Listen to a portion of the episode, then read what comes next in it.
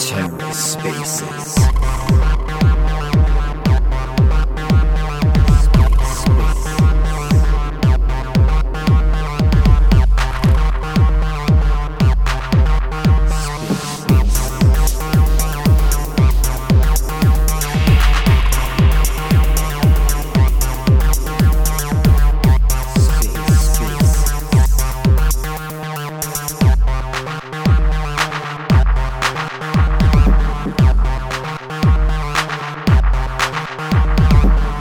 Hello and welcome to the Ether. Today is Sunday, October 2nd, 2022.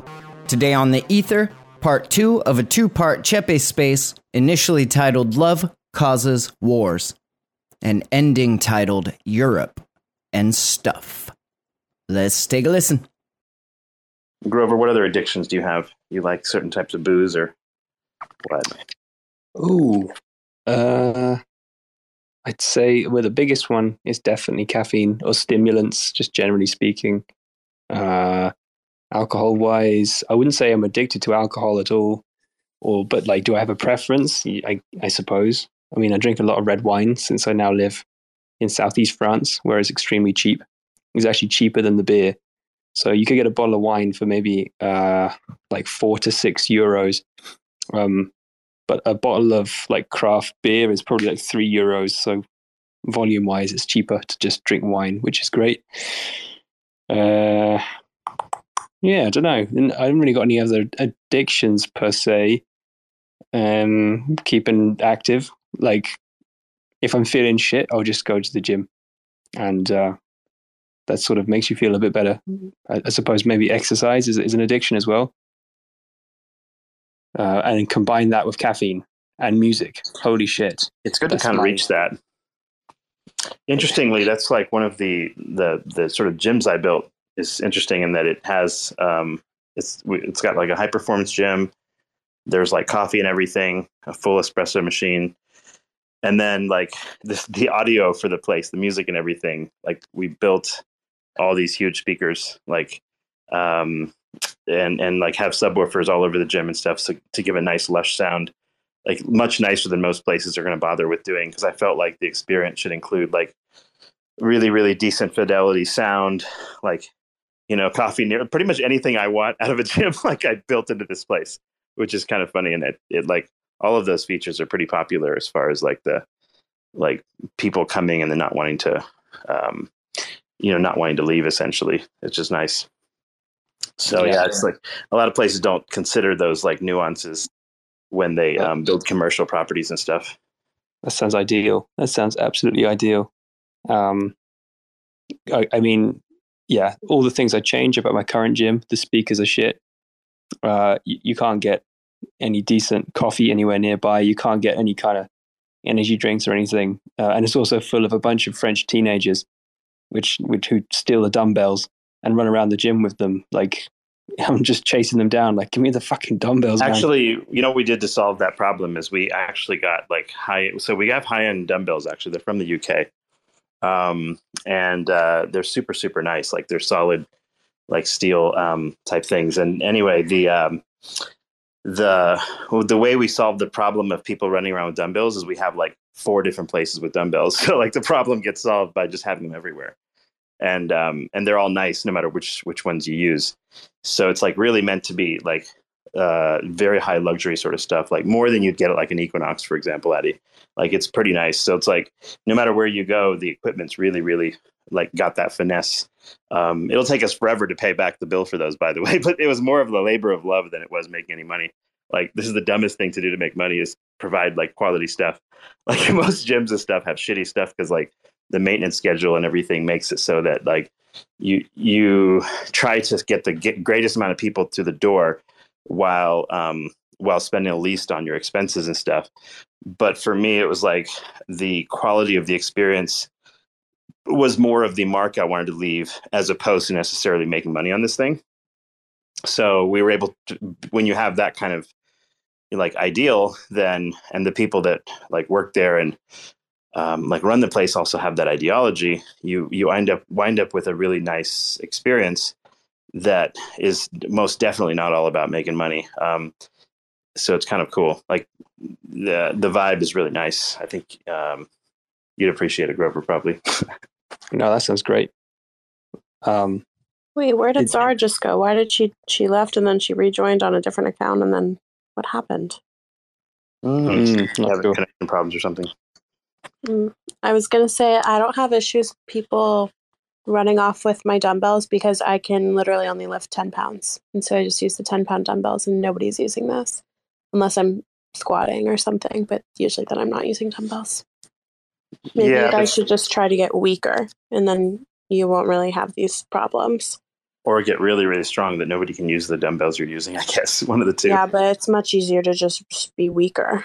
It is easier to be weaker. I'll yeah like if you can sure. if you can only do like bicep curls with with 10 pound dumbbells you're never gonna have to worry about about anybody taking them. Actually though one time i think i tweeted about this because i i was in shock and i could not believe it. I was using dumbbells and i think i was using like I, I I was using either fives or tens, something really, really light. Um, and I'm sitting there, and I'm just like, like moving into like I don't know a new exercise or something. L- wasn't even like I wasn't even taking a lot of time. I was I, it was maybe like 30 seconds and some idiot comes up and takes my dumbbells that I was actively using. Like I was literally, I think, just probably like readjusting or something like that. I wasn't even in between sets. I was actively like using them. They were just on the ground for like 30 seconds. He comes up and takes them and doesn't say a single thing to me and then starts using them. And I was so mad. And I didn't say anything because I'm not confrontational at all in person. So I'll just like, I won't say anything. But I'm looking at him and I'm like, how pathetic is that? And I think he was doing like, I don't know, like lat raises or something. And I'm like, that is so humiliating. Not only are you going to steal these dumbbells from a girl, you're stealing like 10 pound dumbbells. That is so fucking pathetic. Like, you should just leave the gym. Like, I'm so embarrassed for you that you stole those from a woman and they're so light. Like it was so embarrassing. I was like, we're lifting the same amount of weight. It's just, oh, I was, I was so mad. I've never been so mad before. Yeah, like, people, people never cease like, to amaze. Like and that's that's you're talking about that happening at like happening at like Equinox, right? Yeah, I was I was blown away. Like I could not believe like, it. You're, you're at a place where you're paying like a premium for a gym, and like this sort of thing happens, and you're the whole reason you paid extra to go somewhere is hopefully to like, you know, get a crowd of people that are hopefully a little bit more courteous yeah. about this sort of shit, well, right? Normally, people are really respectful and really nice. Like I've never had any issues at Equinox. It's really like I think totally worth it um, even though I've been really slacking off on going to the gym the past couple weeks. But um, yeah, you normally really don't have people like that. I was, which is why I was so surprised because everyone is really respectful and there's like tons of space and there's a ton of equipment. And so I, like, I just, I couldn't believe it. I don't know if it was just maybe because he seemed like I don't know, based well, based on how much he was lifting, but also just like what he did, it seems like maybe he wasn't like he didn't go to the gym that often. But if these were sitting right in front of you, or what? Like they were literally sitting you? at my feet. Like there was no question about who was using them, and I was actively like in the middle of like. I don't think I had them in my hands, like they were on the ground, but I think I was probably moving from like, I don't know, like, like I think I I have a feeling I was doing like like back and shoulders or something like that. So I think I was probably just like readjusting whatever bench I was was on or something like that because I like to use dumbbells. I don't like to use like barbells really um, unless I'm doing lower body. But uh, like I don't know, it was just so shocking because I was clearly like I wasn't resting. I was like about to pick them back up. But yeah, it was really weird. You didn't say, "Oh, by the way, I'm using those." like you didn't bother. No, because I'm really not confrontational. Like it makes me really nervous to say something to anyone. I barely talk to people at the gym. Like I've only talked to like a couple guys when they've come up and just been like, "Oh, like is it okay if I like like you know like work out right next to you or whatever, like on this bench?" And I'm like, "Yeah, yeah, that's totally fine." Or just like me like being like, "Oh yeah, let me like move this bench over so you have more space." I rarely talk to people unless I'm in a spin class or something, then I have my friends there. But when I'm actually like on the floor, like lifting and stuff like that, I don't talk to people. So I got too nervous to say anything, even though I because I didn't want to come across like the person that's like I don't know, like I definitely am like so many people there know what they're doing so much more than I do, so I don't want to like embarrass myself or something. There's also the vibe check of if this person has like, is this clueless, right? Is this something you want to get into with them at this moment? Yeah. Right? You're just like, Well, fuck this. Like, I was kind of like, okay, whatever, I can just wait for them to be done. But I don't yeah, it was just I was more like baffled. Like I couldn't believe that it had it had happened. And so then I just sat there on my bench and I was texting all of my friends like you're never going to be believe this loser just took my 10s. Like a man just took my 10s and is using them. But No, I, I would, I would, the, the way I would look at that too, I'm probably the same way you would be at that moment. I'd be like, um, this person is too stupid to get in an argument with right now. Cause like, you know, they're going to be as dumb in conversation as they are in action. So you know, it's going to turn out badly. And it's just Yeah. not necessary drama that's not worth getting into. and then I was watching him do his his lifts and he was like throwing his back all over the place as he's doing them. He's like wiggling around and like just like it was just it was like funny, but um yeah. But I would never say anything to anybody. If somebody came up to me and I was doing something wrong at the gym, I'd probably start crying because I would get so nervous. So yeah, not the type Yeah. to confront people. I um I hate gym people. Just like you know, like those guys specifically, like the male anorexic editions, the ones that are just obsessed with the gym in just the most weird neurotic way, and all they eat is chicken breasts and rice and broccoli, and they go and the only reason they lift isn't even for health or fitness; it's just to punish themselves for their own emotional repression usually. Like they really like they're lifting because they hate themselves and they need to try and get over it by and i mean it works to get the energy out that repressed energy but it doesn't solve the underlying problem it just temporarily alleviates the symptoms of their constant emotional dysfunction. These people are gross. I agree. I think a lot of these gym guys don't realize that they have eating disorders or that at the very least like they're orthorexic. It's really kind of like mm. yeah some of them are really crazy intense. It, like they remind me of when i was like 14 on like ed tumblr and stuff like that like the the energy that i get from these gym bros is exactly the same as like anorexic tumblr but yeah yeah it is it is 100% What is an ED Tumblr? there's, there's like Apple. ed twitter and ed tumblr it's eating disorder Oh, eating disorder. Twitter or like Tumblr. Yeah. Hmm. So there's like, Thinspo and stuff like that. so people are kind of like discussing different ways to like lose weight or lose too much weight or comparing themselves.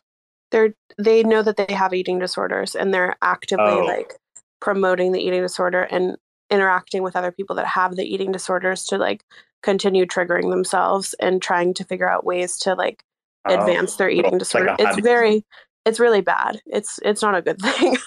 So it's it's like really really dangerous. like um, any other sort of like weird autistic hobby. Like you just go and you do this with everybody else. So Yeah. I mean it's like a like an internet forum thing. Yeah, it works really well with eating disorders because especially eating disorders like anorexia are highly competitive. So it's yeah, it's disastrous for for girls' mental health, but it's, still on here. board and like I'm first. I'm I have the like what what is the metric here for if I'm going to become anorexic? Like I'm trying to have the thinnest legs possible, or like making measurements, or what? Like what's the thing? Yeah, do- things like that, or they'll be like, oh, like I want thighs like yours, or like um like collarbones is a big thing. Like I don't know, it's not really like this is like I don't know if it's good to talk about on a space. To be honest, they could just like rug it, but um yeah, it's pretty. I mean, you can. It's pretty easy to find. You just look up like ed twt, um, like the hashtag, and it's all on there. But it's yeah, it's really quite it's quite fucked up. I I think I have it muted, so I never see it. So on Yeah, Twitter, I use is it like a whole like people use like a whole code word language so that they don't get like you know accused of promoting this or something? Like, do they have a whole language? No, they own? don't care that they promote it. That's part of the mental illness. Like, Oh, okay. Mhm. It's like a, so. Not only do you have anorexia, but you have this illness that you want to promote it too. It's like another brain damage. that's kind of part of it yeah, that Um, is like a huge part of it's- anorexia. It's a it's a death cult at its core really. I mean it, it's, sharing it to as many people as possible. That's part of it. And um, yeah, I mean, I'm surprised that you haven't even just sort of come across them by circumstance. I mean, I'm lucky in that like I've never struggled uh, with like eating disorders in that way or anything, but I know so many girls that have, and like even just like girls that I just sort of know and I'm mutual with on Twitter, like they'll like stuff from these accounts, like you know, don't eat today, and like glamorizing like really, really messed up uh, like norms of, of eating and hating yourself and hating your body and hating food.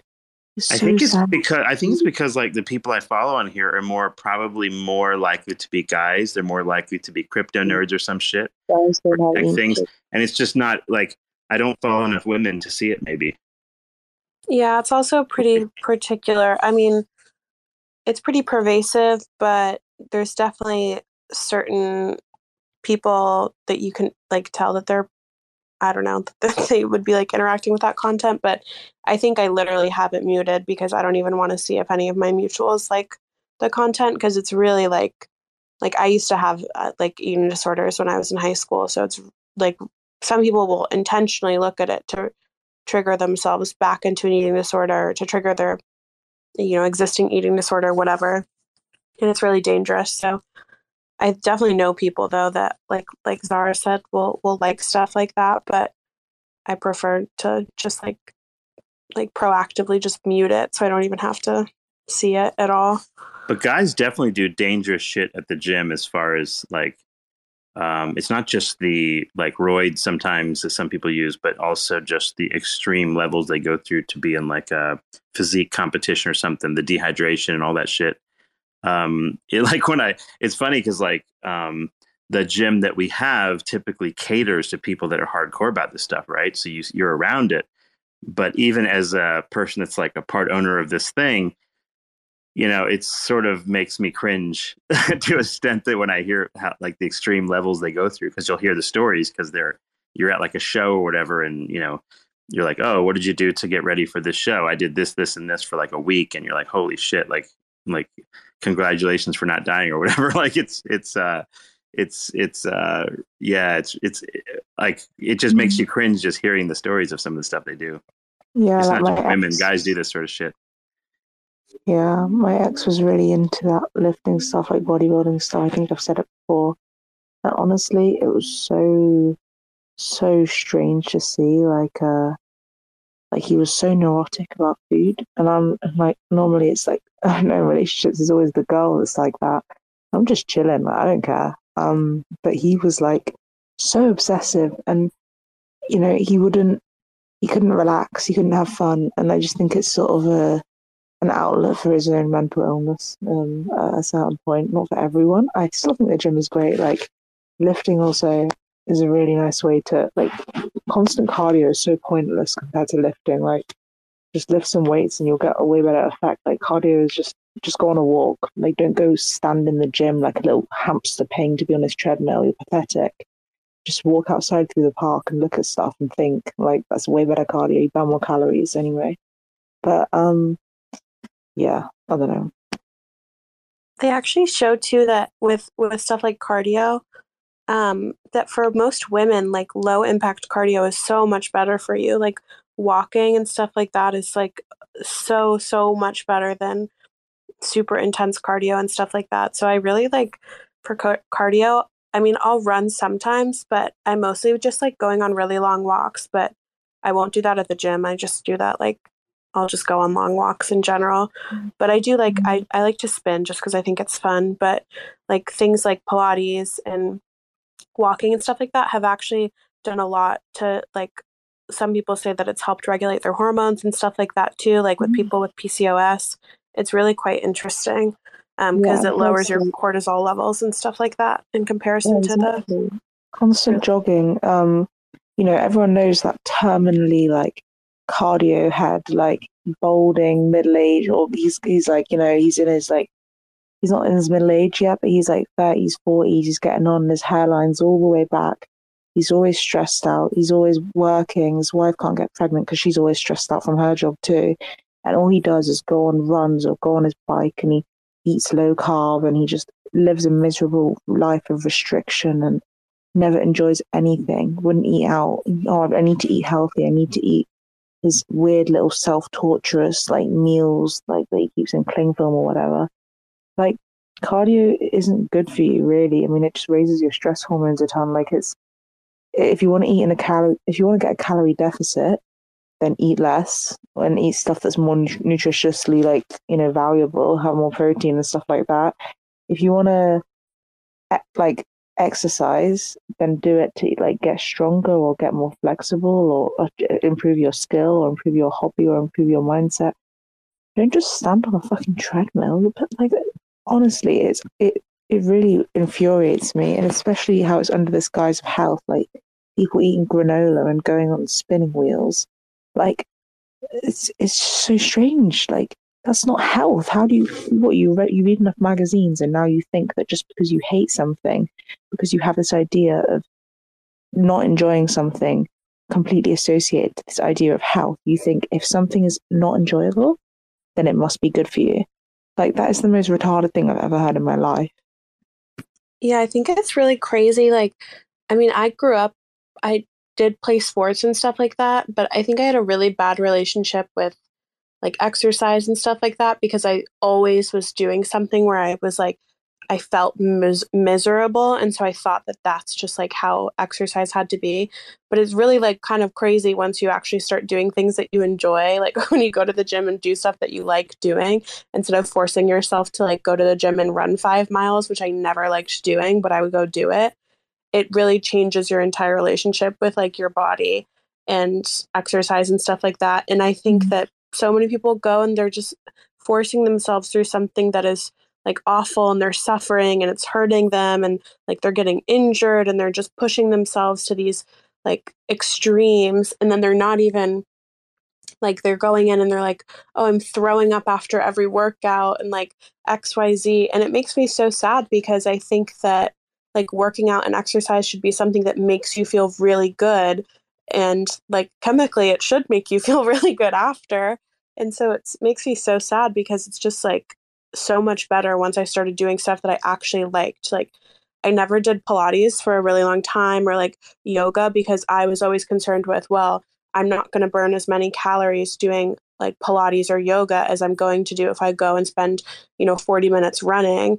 Um, but it's my body would feel so much better once i started doing activities that i actually liked doing and mm-hmm. it's actually not even necessarily, I mean, you burn a lot of calories running, obviously, but it's not even necessarily true that things like um, yoga or Pilates aren't as good of a workout because you're improving your flexibility so much and like your core strength, which is especially important for women. Mm. And it also does burn a lot of calories, which yeah, is something that I never knew. The brain is the part of the body that burns the most calories at any given moment. Um, so when you're doing like a stimulating exercise, it doesn't have to be constant movement and physically stressful to burn calories. I mean, just also getting in touch with your like kind of reconnecting your own movements and your own muscle groups to your brain, like these things that you forget about because you're in the same posture over and over again all the time. Um, doing that in itself and becoming conscious of your own movement is something that requires a lot of thought and um, yeah, like you can feel. You should just, people should just trust their feelings more. If it feels like it's good for you, then it probably is. And yeah, that doesn't apply to like meth methamphetamines or whatever. But the come down doesn't feel good on that, so I don't even think that uh, applies. Seth, you ever do meth? No. Uh, should I? I don't know. Maybe. Hmm. Yeah, meth is kind of has become kind of the most frequent I don't know, like honestly, like uh, it's almost like a poor people drug in the sense that like it doesn't cost anything near like what like proper cocaine or whatever does. So you see it like way more. Um, yeah, I think it depends on the part of the country you're in too. But like some areas like um, opiates and stuff are way more, I guess, not available or popular or something. But in other areas, it's more like, uh, is yeah, meth is yeah, like way more common. I've like barely ever seen meth or anything. I think that in the Northeast, opiates are just so much more common. Like I had definitely seen people nodding off and stuff on opiates in Massachusetts, and I mean, I actually see a lot of there's a lot of crack still in New York. I mean, it's like you know when they fed crack into New York, it never really went away. So there is a Yeah. ton of crack more Cracks than are I wicked. More than I'd ever seen in my entire life. Like there's so many crackheads here. Like legitimately, you walk down the street and there's people on like with crack pipes in their hands. But I feel like I've mostly only ever seen in New York like more. Well, I shouldn't say commonly, but with people that I know, it's mostly just um, like ketamine and coke. I feel like is what most people do. I've never met anyone personally that had done meth. And then I'd never met anyone that I had my ex boyfriend, his friends did like heroin and stuff, which was bad, obviously. Um, but he did like Dilaudid, which was really strange. I'd never met anyone that had done Dilaudid. Um, I didn't even know what it was before I started dating him. I never used it or anything. Wait, sorry, Patty. What the heck is? Did you say Dilaudid? Yeah, it's like D I L A U I D, I think. Um, it's basically Yeah, just hydromorphone. yeah, like a step down from heroin, basically. But So just a Um, really fucking strong opioid. mm, yeah, pretty much. I mean, it's interesting when you see the differences in what people that are have some degree of money will use versus, um, like I mean, heroin's pretty cheap from my understanding, but um, yeah, it was definitely it was weird. It was strange. He lied to me about it though. I didn't know that he was doing it until later, like once we were well into the relationship. But yeah, it's interesting. Some of the stuff that you find out that you never even knew about. Like I didn't know what that was before. I still don't really understand what it is. Besides, he said that it's. He was like, "No, it's okay. It's not as bad as heroin," and I was like, "Um, okay." It was weird. Cephii, do you know what Dilaudid is? Do you ever use it? Is it like fentanyl where you use it in medicine? Uh-huh. It's uh, hydromorphone. Um, fentanyl is sort of IV only, Mm. so it's you know super potent. Um, it's the highest potency opiate available commercially. Um, so it's useful actually in the hospital because it doesn't cause people's bowels to get stopped up. So it's we used to have like a lot of problems with things like morphine. You know, if you're in the hospital for like uh, anything, just about um, that you would use these things for, and you'd have a lot of problems with like people's bowels not working. But with fentanyl, you do you have way less of that. But it's really high potency, so we use tiny doses at any given moment. Yeah, I Um, remember when and- I had spine surgery. When I woke up, I didn't. They didn't tell me any of the medicines that they were going to be using or anything. I guess I should have asked, but I didn't really ask because, you know, my both my parents are like my dad was. I don't know. He was make whatever. He like knew what what all they were. And then when I woke up from the surgery, it took me a really long time to come out of it. And I remember they told me they were like, okay, just press this button when it hurts or whatever. And like that means you'll get more Yeah, medicine or yeah. something.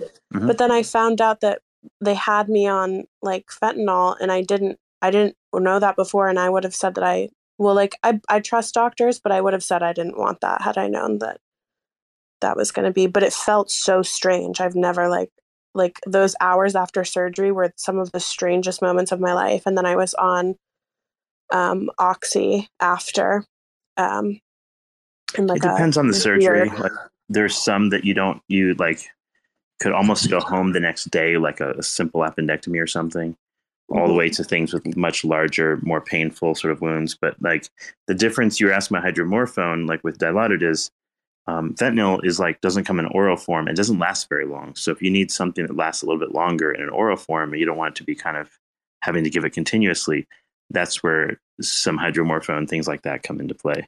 Mm. And usually it's a pretty low dose. Like you don't need very much of it to solve the problem. Yeah. I don't even know how they um how they were getting that stuff, but it was weird. My my ex, he was like he was a crazy person, but um he told me the the story of how he first did any of that stuff for the first time. And it was so fucked up. I guess they had a, a friend when he was growing up um, whose dad had cancer and so he was on some pretty heavy duty like pain medication and i think it was probably like oxy that he had a prescription for and so they were i don't know like 15 maybe something like that and they all stole the oxy from his from his friend's dad with It's cancer. It's a good thing they, they didn't die. Yeah, Yeah. and they took it, and then that's how they like did oxy for the first time. And then this is the same ex I had. Well, this is the one that I told the story about him after I got out of the hospital, being like, "Yeah, drowning would be a good way to go," or whatever. And then also this ex, he used to sell drugs on the black market, like on the internet, um, because like back a long time ago, I guess, like when people did that and stuff, and he was buying them off of there. It was really, he was like really quite a strange guy.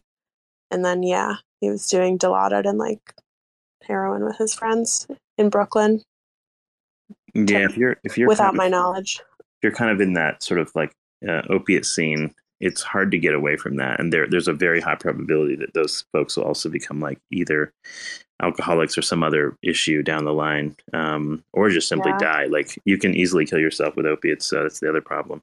Yeah, I remember we were one time we were I was at his at his house and we're like laying there and he gets a call that one of um this is actually kind of an interesting story. It was one of his friends' brothers that he had grown up with had OD'd.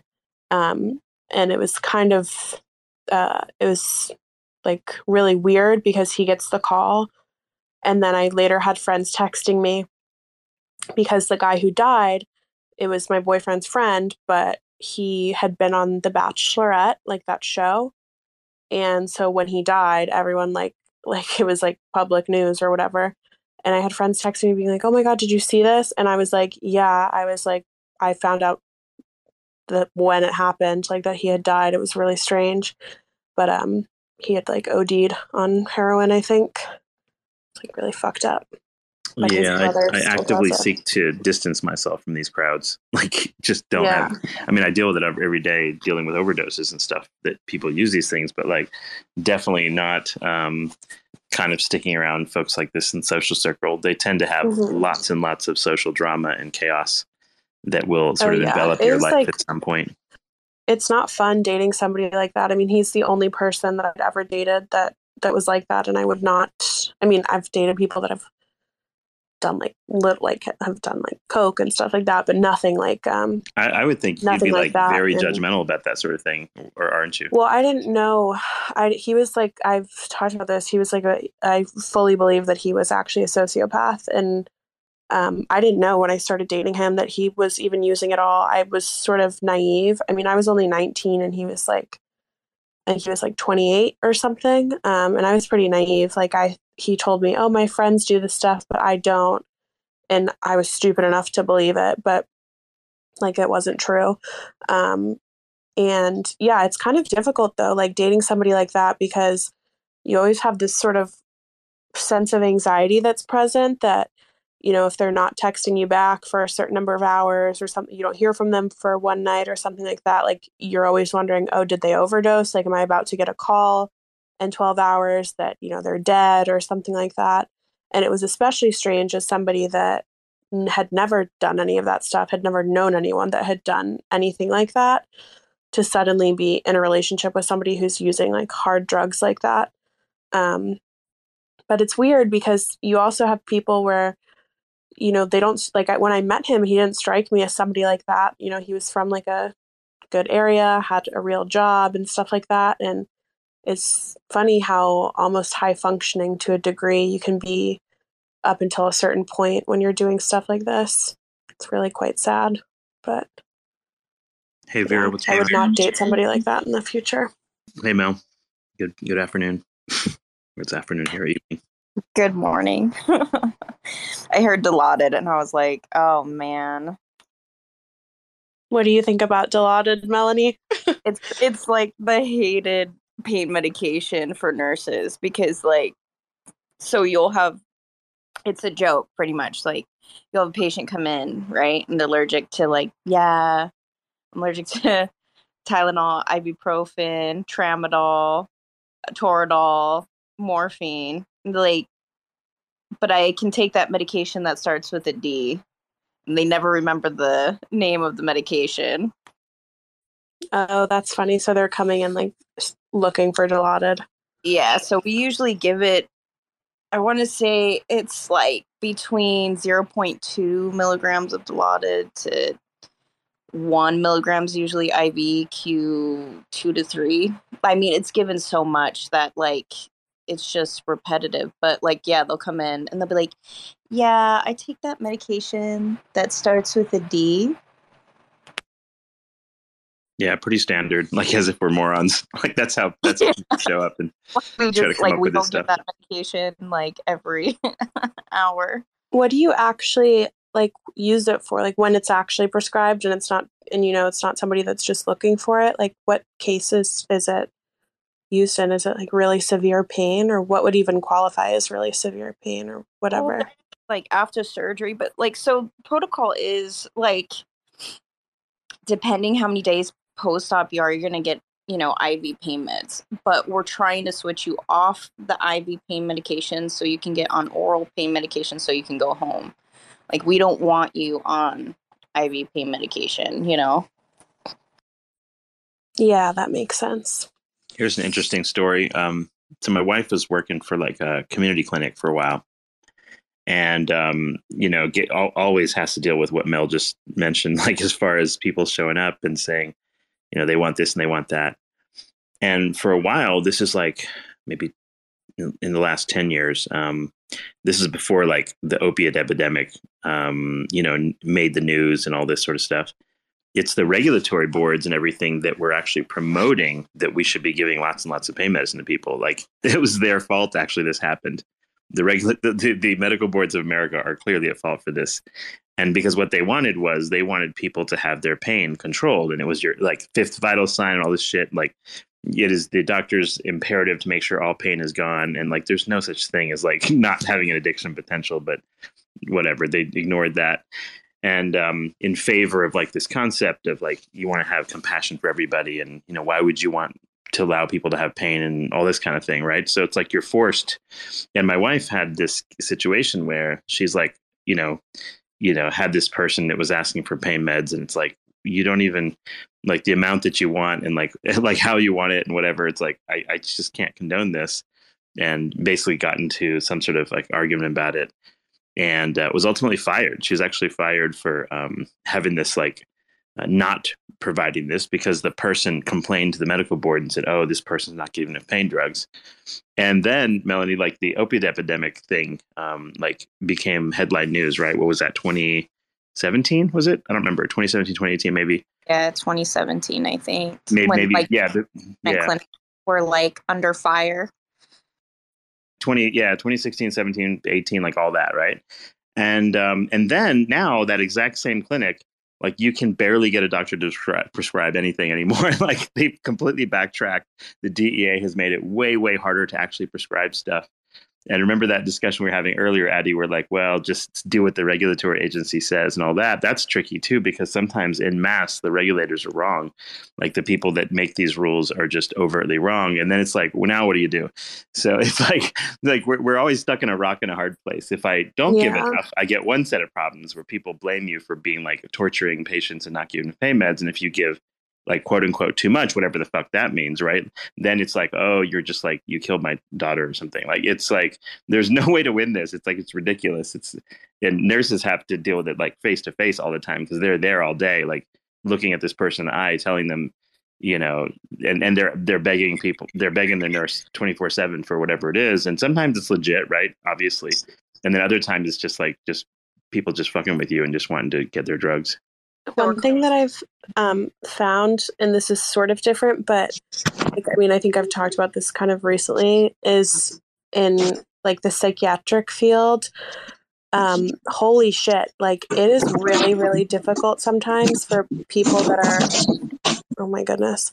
Um, like I I totally understand that there's similar sort of like abuse of stimulants and of um, like benzos and stuff like that but my god if you actually need to like if you actually need like need a benzodiazepine it is so so so difficult to find a psychiatrist that will actually listen to you um and like prescribe it. Like i've been diagnosed with generalized anxiety disorder since i was 8 years old so i've had it for 14 years. And um i've had a lot of trouble finding a medication that would work and I can't take SSRIs. And so um, it's like just like trying to find a It's doctor a frustrating that problem. will, will listen and actually believe that you're not just like trying to find like trying to get like a Klonopin prescription or something is next to impossible. Same thing with like Adderall. I don't even like taking the Adderall, but I had to switch psychiatrists. Um, or like I actually was seeing a psych NP, and to get the new one to prescribe it, I ended up switching somebody again because she just refused to believe it, even though I'd had it on my chart since I was, you know, X number of years old, and I don't even take it every day. But yeah, it's really it's really quite crazy. I finally found a doctor that is actually like he's he's good, but um, it's it's disheartening the lengths that people have to go to. But I also totally understand that with the like how prevalent you know like prescription medication abuse is, it makes sense, and I think I'd rather have doctors be conservative about it. But it's pretty crazy when you actually yeah, there's no there's no like um there's no like 100% chance of winning this like situation. Yeah. There's always someone who needs it, be- but to be conservative about it just because of like the i think that there's a much greater risk of death if you uh, like are prescribed a medication that you don't need and that you're going to abuse than if you have to wait a little bit longer to go through sort of like jump through the hoops to try to get the medication and, and like But if you think know. about my bias, right? Think about it. Like the people that see me are the ones that actually overdose on all these things, right? So you can imagine my bias and which direction that tends to favor. But so it it's weird because like depending on which sort of like view of this you see as a professional, it it obviously affects your your sort of perception of this. But I'm sure there's tons of people getting all sorts of psychiatric care as outpatients that are doing just fine.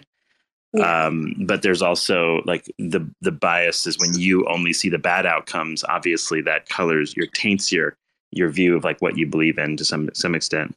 Yeah, I think it's pretty interesting. Like the psychiatrist that I saw most recently, um, he was also an addiction specialist as well, which is part of the reason why he was the first psychiatrist to ever um, like bring up the topic of like benzos to me and ask if that if that's something that I would want prescribed. Um, and it made me because I'm pretty like even though I I do you know see doctors and I do believe in medication, just personally, I would rather be on like the absolute least amount of medication possible and sort of like tough it out just because I just think that there are so many side effects to psychiatric medications that sometimes it's not even worth it.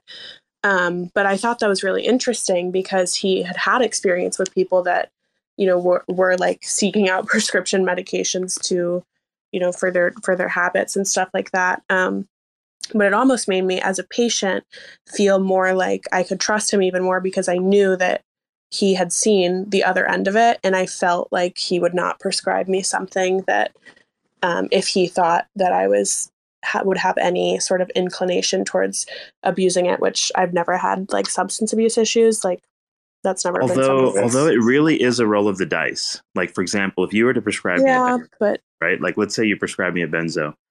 I don't know if I'm going to be the one that's going to be like really going to get addicted to it and abuse it long term or not until after I'm on it. So I think the the the theory with psych meds that like everyone has to sort of realize is that there is a very strong trial and error component to this. And if it's someone that already is like really afraid of being addicted to something, they're really uh, against this idea in the first place, and they're noticing that it's happening, and they're really cognizant of it. That's one thing. Um, and if the doc is the same way, they're like, okay, well, I'm not going to leave anything off the table, but you know, you, you just have to like work with this idea that like I don't know for sure if you're going to become addicted if, or something weird's going to happen. Um, I think if there's like that that kind of trial and error vibe going on, I think it, everything usually goes pretty well. But when yeah i think um, that's when, mostly how it is though with with every single psychiatric medication like i like that's generally the how it works with a psychiatrist not even just with benzos and stuff like yeah, because because we don't have has been a like let's see how it works. But it is Yeah. interesting you can that you can see sort of um um like genetically like i my my parents are, have also been on you know medication for like depression anxiety. It's so interesting because there was a point where we were all on the same medication and it was i'd been on quite a few like different types of psych meds to try to like regulate the anxiety and stuff like that um, and that was the one that we all took was the one that, that worked really well for for all of us. So it's kind of cool to see that there may be some like yeah. I had a similar component. experience with um, statins. You know, the the lipid lowering drug, right? Mhm. Um, my father had some like numbness and tingling with one particular product, and I had the exact same thing, like just neuropath, like and tingling in my fingertips and stuff. And it's interesting how specific it was. You know, the exact symptom, and it's not particularly common with this either. So it's like has to be genetic at some level. Um, and actually, when it gets into genetics for like psych meds or any meds, um, it's a weird sort of like ethical battleground too, because like how much do you want people to know about your propensities and all this other shit comes into play.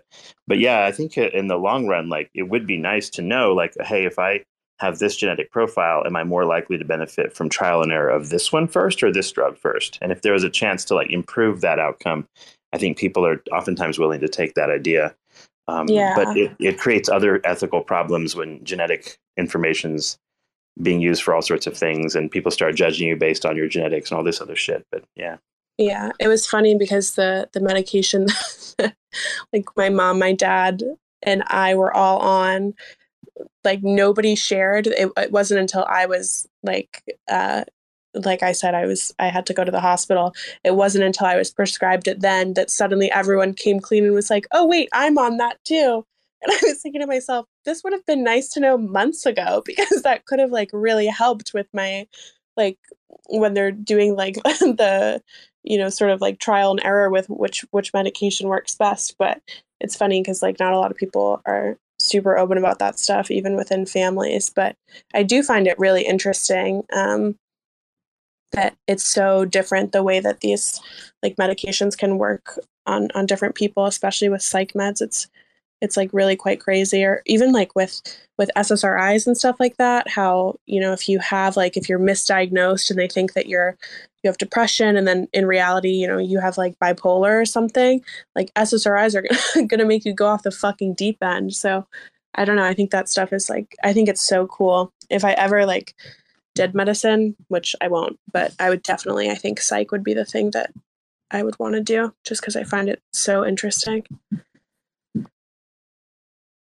Hey, Addie, I just wanted to ask you. Um, you said earlier, if I'm not mistaken, that at one point in your life you had to take oxy. Um, yeah mistaken. Um, did you ever, I don't know, feel like you were getting addicted to it to an extent, and also just like, what the fuck did it even feel like? That's what I Um, was thinking. No, I was I though like I said a second ago with medication, I'm incredibly cautious about um medication just because I would rather I would just rather like tough it out, I guess, just because I don't want to feel um modified in any way. But um I actually so I I I had had a back surgery um and I was under the impression when I got it that I would be up and walking like the same day, um, which was not the case. But um, so I had an oxy prescription, and I think I had some muscle relaxers and stuff like that too.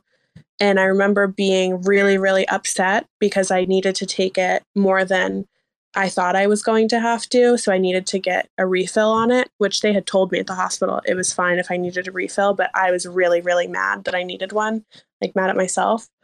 Um, but I don't think I ended up finishing the refill. Like I think it's I think I ended up just flushing them because I had extra left, but um Yeah. it just felt really like I just felt tired the whole time mostly like it I was just sleeping a lot, but it was also like I actually needed the pain medication. Like I was so I'm sure it feels different if you don't actually need the pain medication and you're just taking it.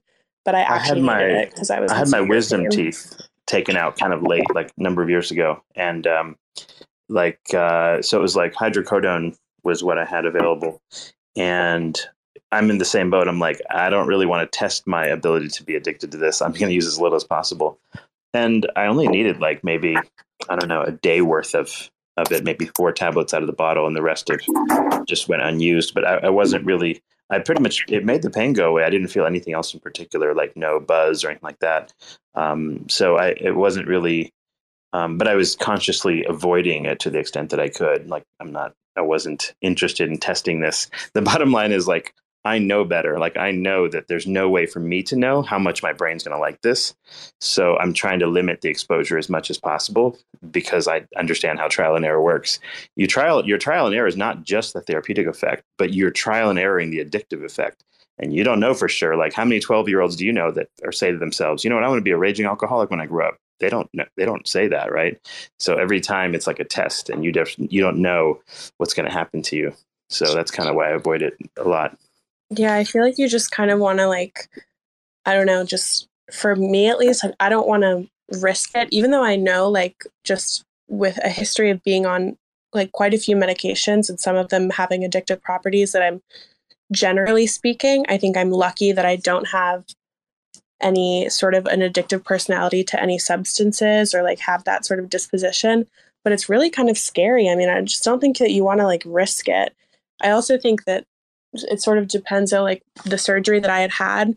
My dad actually he works in med device and at the time one of the the companies that he was with and one of the devices he was working on was used in in surgeries like the one that I had had and it actually had um, an effect where it reduces the the necessity for um, opiates in in like a in, pain stimulator or something. I mean, a I, nerve stimulator. I yeah, I can't remember exactly what the he was working for. Um, he was working for Pacira. I don't know if you know that company, but mm-hmm.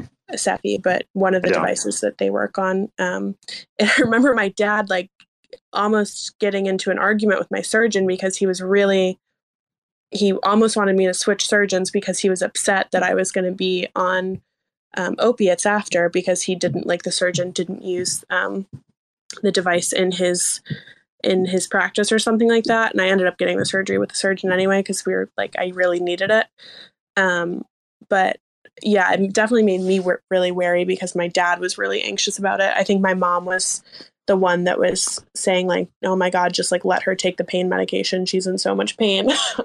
Um, but I took it for as little as possible. And then once I felt like I could just take Tylenol and just sort of deal with like, you know, like a sort of like level four or five pain or whatever, that's when you want to stop taking it. It's just so scary. Like it's so because so many yeah. cases, like it's where people get prescribed it for legitimate reasons and then they get addicted. Like I've had a couple oral surgeries and stuff like that too. Most of them are like I that. always opted out of it because I never but this one I really like I couldn't not take it. So Yeah, it's it's most of most of the folks um that are like like for a while, like Vicodin was the most prescribed drug in the United States. That's how frequent it was, like more than blood pressure meds. Like that's how much was being prescribed. So it's like, yeah, most people start out with some legit pain complaint and then next thing you know they're like wait i'm on this thing now what like you know now now i feel like using it yeah, I remember my doctor when he did my surgery because it got to the point where I was like, I had had this issue for a long time, but I kept ignoring it. But it got to the point where it was so debilitating that I quite literally couldn't walk. Like I had to like by the time I got my surgery, it was like for the 3 weeks before I was I was physically unable to walk. Like I had to be wheeled into surgery when I had it because it was so bad. And he my doctor said to me after the surgery after he had done it, because um, I'd gotten, I think, an MRI or something, maybe, I don't know, a month prior to surgery. And he said, once he actually opened it up and went in there, he said after he was like, I don't know how you were walking. Like, why didn't you, why did you not, like, it's clear you're in a lot of pain. Why didn't you ask for pain medication earlier? You know, like, you didn't have to wait this long. We could have given it to you and, you know, XYZ. And I basically was just like, yeah, because I like i'm i would rather not be walking than like have like risk having you know being addicted to like heroin down the line or something like that. It's just i don't know it's it it's so it's so although, although getting a pulmonary embolism from laying in bed's no fun either. So well yeah i know. always, everyone was like it, weird yin yang problem. yeah it was not good but i mean i got it fixed and i'm fine now so but yeah I, I don't know. It's just it's a it's a hard decision to make. Like I just really would not want to risk I mean, seeing how how much those the the oxy had affected me, if I had been taking them prior to surgery, I would have just also just been laying in bed for the whole day because I would have been passed out. So, I don't know, but yeah, it's pretty crazy. Addie, the whole reason I asked you about uh, if you were taking Oxycontin or not is because uh, I have a funny little story for you here.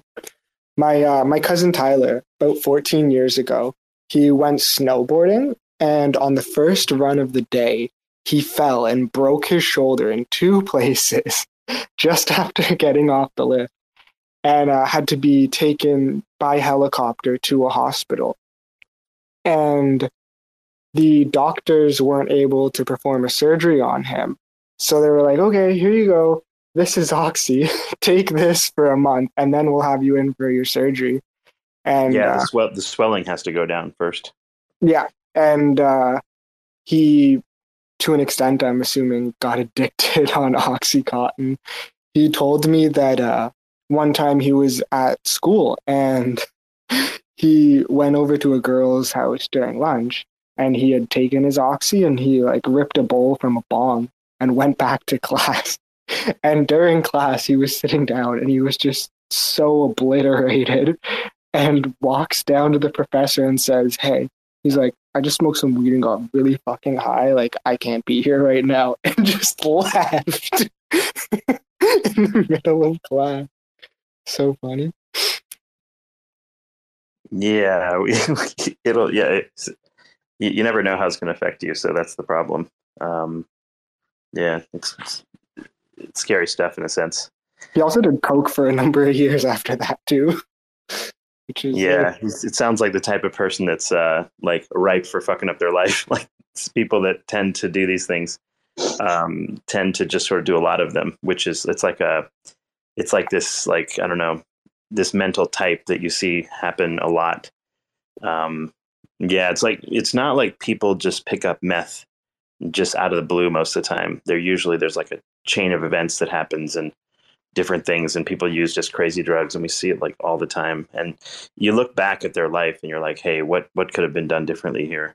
And you never find any one thing that like hey had we not done this or he had not done that like things would have been fine. Or like i would have been able to credibly prove that if you had done this differently that you would not be in this position or whatever. It actually is really a like this weird long string of events that it never um, it's like it's it's hard to know who to blame exactly a lot of the times. It's uh or there maybe isn't anyone to blame. It, so that's kind of why like um in a weird way like it, like the way that you like i think of things in one way you might think is like cold or something.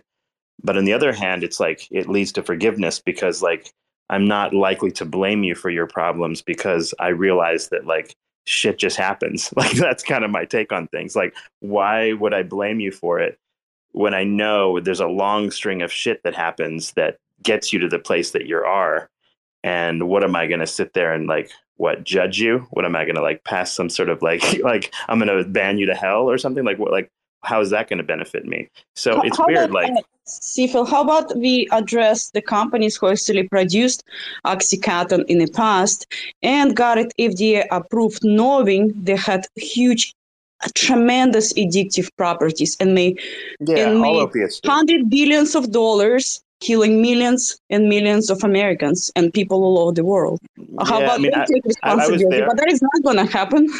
Will Yeah, it? I was there for the entire thing, like literally, like from the beginning to the end of it.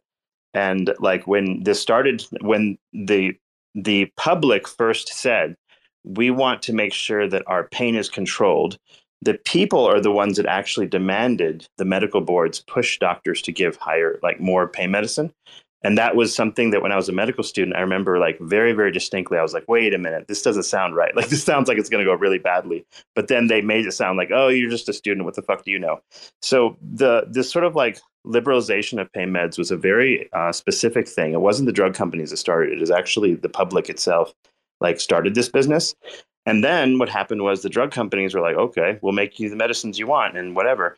And then on top of There is. that, I, a I, I, huge- I have a very difficult time believing in this because mm, I- you- so you say I was that- there. I was there. Like this is what happened. Like these, like OxyContin and everything were primarily used for like cancer therapy back in those days. Like I remember, Yeah, true. And then Yeah. it got prescribed for people for pain, and they said, "Hey, you, you can prescribe it left and right. It has no addictive properties." I don't know No if you addictive- missed the, I don't know if you missed the part like where Um, so this was actually a very, very specifically like liberal agenda, actually, to bring more pain meds in. Like people that were relatively conservative about this were laughed at and said, hey, look, the data shows that like people that use it appropriately don't get addicted. There's just no way this is true, obviously. And now it's really well known, but the public. Yeah, but we all, we all know that data can be twisted, right? Yeah, Cephii, the Sackler yeah. family, they fucking knew that shit though. Like, yeah, there's a reason there's I, lots of and then, right and then after I knew it in the 90s. Nobody and listened. After, and after the patent was about to expire, they were like, what are we going to do? We're going to lose so many patients. So they tweak the component of Oxy and turn it into something different and continue with the continue with the production of and addicting yeah. more people to it. Yeah, but what I'm saying is, is that like it's if you get back to the root cause, the public's the one that demanded all these people do all this wacky shit. I, like my wife was literally fired for my, my wife was actually fired for exactly this thing, right? Like she said, no, you can't yeah, have these medicines. Stephanie, the and public, boom, fired. The public, they were not the ones that fed Oxy into into the industry. Like I seriously, when I say I think the Sackler should be fucking like drawn and quartered and shot in the head, I uh, I fully believe that. Like yeah, I think there's evil, evil, evil, evil people. And it wasn't the I mean the public obviously yeah, they hear about this drug, like they come in wanting it, but they're not responsible. The public is not responsible for the opioid epidemic on the whole. That is on the. Actually, they were, they were, they actually very much giving, was. I was were, there. Like, no. they, they, they were giving, families were there. Guys, guys, guys they were giving the public. Were they were giving meds reps drugs. hundreds of thousands of dollars of yes, wine and dine, wine and dine account expenses. So those guys would go and chit chat and take doctors to house and drink wine and spend money and convince them that their medication was superior and you can prescribe them with no possibility of being addictive. How's I agree. That, and evil? nobody listened to that's any of the doctors so that said otherwise. Like I remember this very explicitly back in even the 90s before these families even had this big thing going. Like this started because the public absolutely fucking demanded this. Like the yeah, medical boards of America were, were very aggressive with uh, rep, uh, reprisals against doctors who would not give enough payments. It was a very yeah, but common like problem. see that, but, but like see like who who I mean did really like so in other words what I'm saying American is they were those exact people you're worried about. No, those exact I, people that, you're worried about that is enabled. data, dude. Like I, I, I cannot they were enabled. They were enabled. So I'm sorry. So those poor uh, pharmacy companies had to succumb to demand of Americans and accommodate them in to pursuing the freedom of demand for the pain medication. Is that is that, the fucking story we're going around going around with? What do you what do you want to have done? I mean, like, you see my point? Like, it was enabled by the medical boards that initially forced people to give lots and lots of opiates. Then I, doctors I, weren't think, giving I enough. Think, I think that crowd was bought out. Yeah. I think it was it was manufactured. I think it was not. It was really. um But OxyContin is only one. All of the opiates are like this. This, like, literally all of them. Like, Look, and then on top of that, there's all the illegal uh, home, not home, but like illegally synthesized fentanyl and other stuff too, which it yeah, doesn't yeah, take yeah. very much. I know, like, I know that. Like, look, so I, had like my you, I had my elbow dislocated. Uh, I had my elbow dislocated. I also had an, a major ski accident in 2021. My elbow dislocation was 2019, and um, I had to be put down to put, put. I'm sorry, put out to in order to fix it. And with my uh, ski accident, I had a fracture in my jaw, and like I had major um, three surgery done. They prescribed me um, what did they prescribe? They prescribed me Norcos, Norcos, uh, both times. I never picked it up. I never picked up those prescriptions, and, uh, and I'm so grateful that I did not because what I'm doing right now in my life, if I did pick it up and if I had it in my record, it would definitely complicate my situation. So I, I mean, I suffered but, through pain, but, but understand I never. That, like, if you, if let's say a doctor didn't give you those medicines and you had a legitimate cause for pain, um, you can have your license stripped. I'm not kidding. Like that, oh, my wife had literally her license attacked as a result of this in trying to help this individual not become an addict.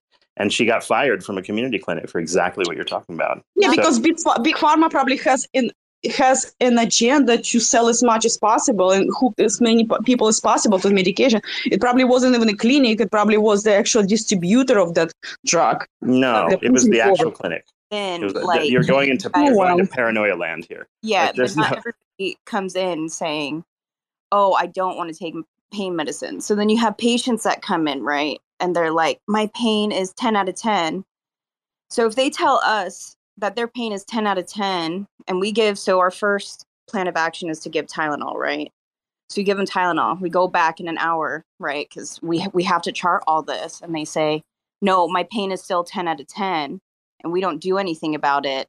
You know, we're in trouble not everybody comes into the hospital thinking the same like oh i don't want to take pain medication you know? And it's not it's it's not just solely addicts that come in looking for pain medicine. Like people want their pain controlled and now you know especially with our charting system we have to document like it's one of the first things we document when you come into the ed okay what's your pain level out of 0 to 10 but not everybody's going to be like oh i just want to take tylenol. Like we we do actively the first thing we give is tylenol to see if that gets rid of the pain.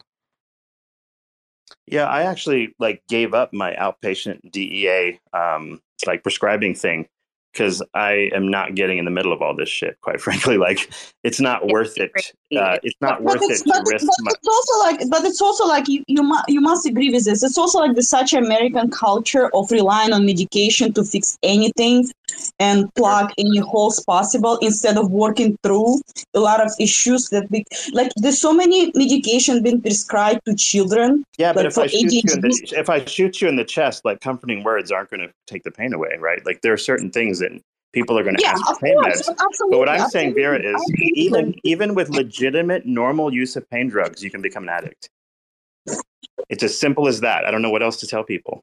It's as simple as that. You're you take a risk every time you take one. Period. End of story. But let's I- I let's talk know- about SSRIs right now, and benzos being prescribed to children to in order because because teachers probably don't want to deal with them misbehaving, and they just want to calm them down and just diagnose them with ADHD right away, and that's gonna come back to them when they older Yeah, because possibly. the medical record is gonna drag and it's like they're gonna look back and it's like oh what's going on here are you fucking crazy?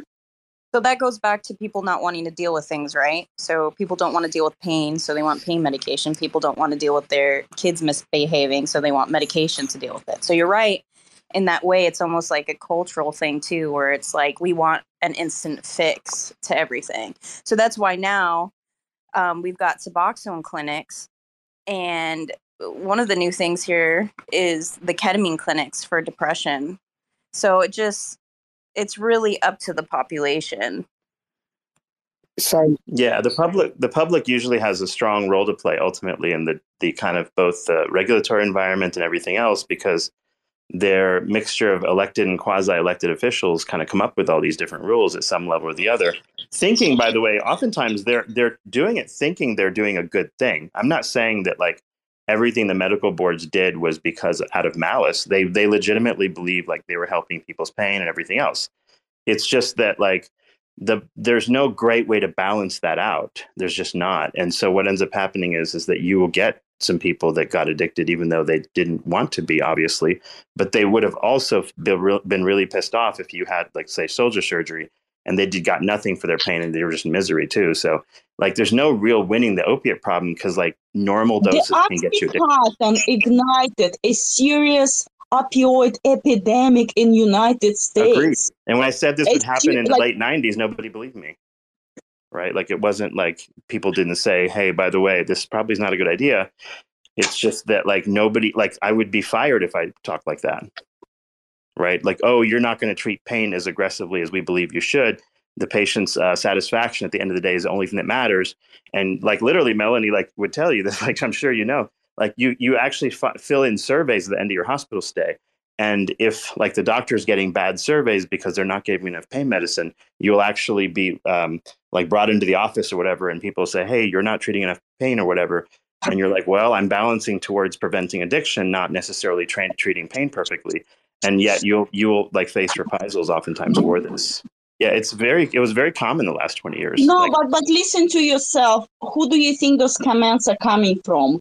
Do you think those comments are coming from the hospital or actually manufacturers of pain medication? And they for and the amount of money are being involved, of course, it's making inconvenient. I don't I don't manufacture pain meds and I, I work in the, in the space, right? So and I and I you know and again like you I fought back against this uh, anytime that it became an issue. Like I told you my wife was actually fired for it. Like like like in other words we have we have been Good for Like- her. She's a good woman. Yeah, I mean, but the, what I'm saying is that no good deed goes unpunished in these type of circumstances. It's really like so the things that you wish would happen, people actually punish you for doing something against it. Like, and it wasn't just anybody; it was the pa- the patients themselves would sue you and stuff and report you to the medical board. This wasn't like drug companies coming and Yeah, saying, but "Oh, by the how, way." do you- how don't you Yeah. know that those patients are not being paid by pharmaceutical companies to do that? Like what? Like what are you talking about, Vera? Come on. Like you were talking about, about- random normal people that just like come in for Random normal people. Okay, uh, paid to do what? Like they're going to pay. They're going to get paid to like attack a doctor or something. I suppose. It, you're, yeah, you're like absolutely. To, to prevail this whole the whole idea of prescribing pain medications left and right anytime anybody complains about any major issues. this. This is why I have a simple rule in life. Hundred pres- billion my dollars presumption is- My presumption is human beings are just generally crazy. Like it doesn't matter. Like like it doesn't matter like what you think of how politics works or how the industry works or whatever. At the end of the day, these things just like happen. They just like they grow out of proportion. Things go crazy, and people make like in groups or individually make bad decisions sometimes and they're not always malice like that causes it too like a lot of times the it's really out of the desire to do good things for people like these type of things happen. There's no question about it. Like i i don't know what else to tell you. Like that's how it was. And like no matter what like even today same issue. Like yeah like just forget about like even pain meds. Like if you walk into like a pediatric clinic right most of the little coughs and colds that kids have do not require antibiotics necessarily. There's no perfect test to prove whether they do or not but many of them don't so probably about 95% of all antibiotics prescribed in a pediatrics clinic, that's what my mother used to do for a living, um, are going to be quote unquote unnecessary, but the public demands it. And if a bad outcome were to happen for any reason, if you were trying to be conservative about these, then they'll blame you and say, hey, look, I should have gotten antibiotics. And, and legitimately, the problem is the antibiotics is it's hard to tell 100% sure whether a person needs them or not. So if you're kind of conservative in prescribing, you'll face one set of problems. So doctors have a tendency if you're going to like punish them for you know uh, the possibility of a bad outcome then obviously they're going to tend to favor going they're they're incentivized to give more antibiotics and this is why in, in pediatrics the books will say one thing but the doctors will do something else. The patients just won't leave you they're like oh why would i come to a doctor to be told i don't need antibiotics? I know i need antibiotics right? So that's the kind of language we get. So like i remember as a kid like working in my mom's office and um, this was like the, the standard like dialogue and um, I'm like, okay, well, I now I understand why I'm not going to become a pediatrician. This is just lunacy. Like, uh, like, like it's completely insane. Um, so I just didn't enjoy that. I, I just didn't enjoy that like attack on rationality 24 seven, like in your as a job. Like I didn't like it, and that was so. You, it's like not just pain meds. It's like everything. Um, when it comes to personal health, everybody individually um, has a feeling or a sense that they know what they need and therefore like i don't necessarily need a professional or whatever to tell me this and that's a common thought process for a lot of people like and that's you know it is what it is Who the hell are they listening to? That's my question. who is who Where, are, you getting, where, are, where are they getting that information from? Um, they're getting it from me. I'm the one that tells everyone to get antibiotics. Um, I think we should all have a sterile gut. That's kind of my thing. Um, also, if you look at the picture I just shared of the three cats, that's me, Addie, and Cephii at the moment. Also, hi to Melanie. Hi, Zara. Are you at work? What's up? No, just waking up. Oh, you, oh, okay. Wow. We're like, wait, just waking up? Oh, you work nights, right? Yeah. So Huh. we had that patient that uh, I was with pretty much all night, and then had to stay an hour afterwards to chart. Wow. I hope they paid you four times what you normally get an hour. And then I hope they gave you like a golden crown with jewels in it. Melanie, if, if you had to like pick like a crown, like for staying that extra hour, like what jewel would you want in it? Would you want like a rainbow opal or a sapphire or an emerald? Like, what's your vibe? Hmm. Maybe rose quartz. Oh yeah, that's nice. Pinks. Addie is clapping like mad. Uh, like what? Like rose gold, maybe? Like inside it. I mean, like right in. and nothing too big. Like it would have to fit on my head so I can like run around still. yeah, yeah, that's true. By the way, you missed it. My patient was talking to everybody last night. Oh, I was asleep. It I was, missed it so was so exciting. It was actually really cool What happened? when Melanie's patient started talking to us. what did they say? I don't remember what they said, but um, Cephii, you don't remember that? You were there. Oh, maybe you were away. It was funny though. Okay. She was Yeah, sitting missed and that. listening to the space with her patient because the patient didn't want to sleep. So That's awesome. So she told me to Um, put it on louder. She wanted to hear it louder, and we were talking about frog. So she wanted to hear what was No. going on. that's so funny. There's Wait, like a random join? person, Addie, in uh, a hospital bed somewhere who got great enjoyment out of your story of your frog and the thing and the prince and everything else, and now he's going to survive like cancer or whatever the fuck, like because because of that beautiful story, right? Like you've you've Mm. saved a life, Addie. It's an amazing thing to be able to do that for somebody. yeah, it feels so good talking about my my issues. I'm, I'm glad the patient could get some enjoyment out of it. Um, also, no, Zara Frog did not join. Um, Mm. but we were talking about him because I texted, I tried to call him, he didn't answer. But then he said he was studying, and then Cephii was trying to tell me that he was having sex with another girl, and he was mm. lying to me. Cephii, what was your motive for saying Wait, that? what? What's wrong with you? I didn't say that. I know, she just made that up. Just made that up. you're always saying stuff. You're always saying stuff Trying to sabotage Ad- Addie's relationship. Cephii boyfriend. basically implied it because I said he had texted me, Frog had texted me saying, My phone's on Do Not Disturb. I'll talk to you tomorrow. I'm reading about federal jurisdiction or something like that. And I said, mm, Well, he texted me back pretty quickly. Like, I believe him or something. And then Cephii said, Mhm. Oh, I wouldn't believe him. Oh, he could text you back, but he can't call. Blah, blah, blah. Blah.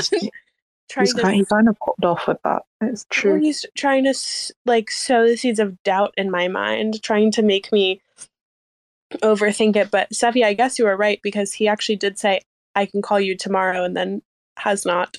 So Hmm. maybe Mm, you were right. I don't like this. He didn't call Yeah, you all day today.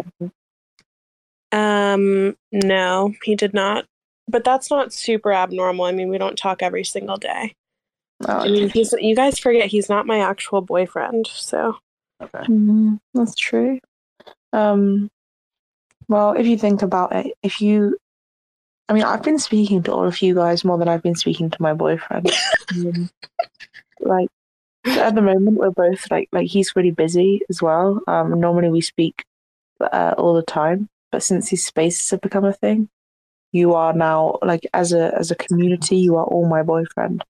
Um, mostly Addy, but also in, in a good deal Melanie, um, and to some degree even Cephii and uh, Bruce and Jeremy. They're all my boyfriends. I know we're like this combo, like we're like this all this big combo together as one glob of like person, Yeah, right? like You- you We're like, have Addy's the, we're like we're like the Power Rangers, you know, and then Well, like, we're, we're each a it's like different color, and we, we go together.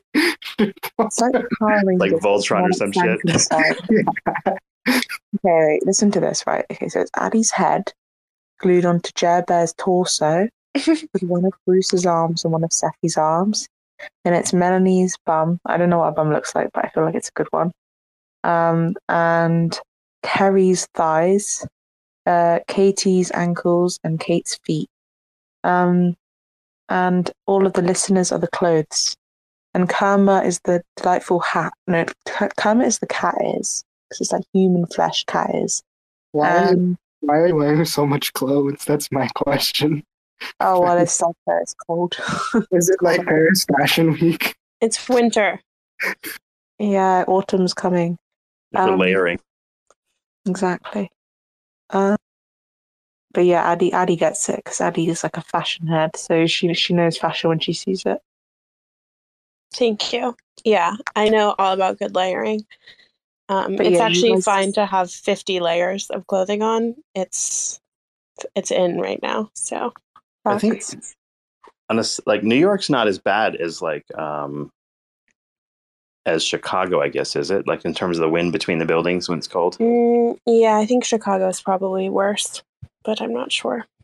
One time in Chicago, Chicago, I thought for sure I was going to die. I was like walking around, like clearly didn't have enough clothes because I'm not from Chicago, and uh, like I just thought I was like I had to like sneak in and out of buildings, warm up, and then like walk again. It was miserable. Mm. I'm Um, sitting here thinking now that you have said, Cephii, you every time I get on here, you make me feel insecure in my relationship that's not a relationship.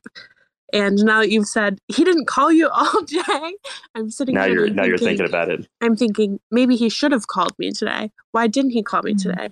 And now I'm looking at the text and he said, I can call tomorrow. And I'm thinking, should I send a text and say, You can't tell me you're going to call me tomorrow and then not call? That's very mean. Or should I yeah, just say, but I don't know. Maybe I, maybe I'm just sort of. hates you. My Twitter I could be just some hate sort of beta male, though. It's possible that, like in my instance, like you know, like I made absolutely sure that, like, like my my wife would marry me. So, like, Hmm. there was not even like I made. I don't know. Maybe it was the. I the. think maybe he knows that I would marry I don't him. know.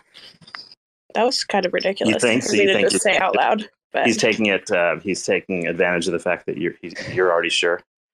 Maybe. I don't know. That was kind of a strange thing for me to say because I don't know why I would why I would just say that I would marry him. But um, That's funny. Like we got you to admit this. So yeah, I don't know. You know, it's funny because you guys talk about what you're like. Oh, I wanted to make sure that my wife would marry me and stuff. And I was talking to Lucas about this. He was like, "Well, do you love him?" And I was like, "I." It, it takes me like six plus months, I think, to figure out if I love somebody. And it's not like when people hear that, they think that means, oh, you don't actually love the person. I think I truly just am really confused about what it means to love somebody and what that looks like. So it genuinely takes me a really long time to figure out if what I'm experiencing lines up with my idea of what I think the word love should mean. And so when Yeah. Lucas asked me that, I was like, I don't know. Like, I guess I could be, but I have no clue. I would need to do much more investigation to this. Yeah, Yeah, in, in my instance, people, people confuse obsession and love. Like in a start a relationship, they're always a bit obsessed if, it's, if you're compatible. But um, Yeah. love is more than obsession. It's that fundamental compatibility, and it does take a while to discern that. And like that doesn't mean you're not a passionate person. It just means you're like a just wisdom maxing. You know. Yeah, I think it's like I am also pretty. I think it's probably because I'm pretty can get pretty obsessive and passionate about people that I don't want to like I don't want to like screw anything up or mislead anyone by saying something when it might just be, you know, infatuation or something like that. So I think that's where I get sort of tripped up is like it I think it takes a little bit of discernment to figure out because I think feeling obsessed with somebody is certainly part of love, but it's not all of it. But that's the part that's really sort of like glaring at first. So you maybe think my it's- wife like mind hacked me then, like to have been that quick? Maybe. she might Mm, have. I I don't don't know. Well, I think I don't know. Maybe like I don't really know. I'm just confused all the time. I have no clue what's going on ever. I just sort of like move through relationships and just I don't know. I'm just I'm very I can't really see anything outside of it, but that doesn't mean that I think like I don't I don't know, it's hard to explain because every relationship has felt that way for me that I'm very yeah, like it doesn't every relationship feels incredibly intense and super passionate. So who am I to say if one feels super different than another? I don't know. So when he yeah, said that he gets tricky. you, was it tomorrow today or tomorrow tomorrow? Mm, well, that's a good point because it was after midnight. he said specifically, phone on do not disturb. I can call tomorrow. Reading about federal jurisdiction right now. And when he said I can call tomorrow, that was at 2:34 a.m. So, Honestly, I wouldn't let Sari, Cephii uh, plant those seeds of neuroticism within you because what he's won. Um, and I think just like leave it. I mean, you clearly weren't that bothered. I mean, I know you like him, but it, it wasn't that big of a deal whether he called you or not. Um, and maybe he's just chill. Maybe he's just chilling and he's busy. Yeah, I wasn't that Well, concerned you, about it you until have to stay now. up all night. If you have to do an all nighter for a test or something, uh, and you have to stay up part of the day to sort of take that and do all that shit, you're probably pretty wiped out. You're not like Yeah, I'm gonna be you're honest. not in your best. Uh, there have been multiple Saturdays where I've called him or whatever, and I'm like, "What are you doing?" And he's he's at home studying, but it's like Saturday at 2 a.m. and I'm thinking to myself, "You had the entire day on Saturday. You have the entire day on Sunday. Why are you doing it at two in the morning?" I really like.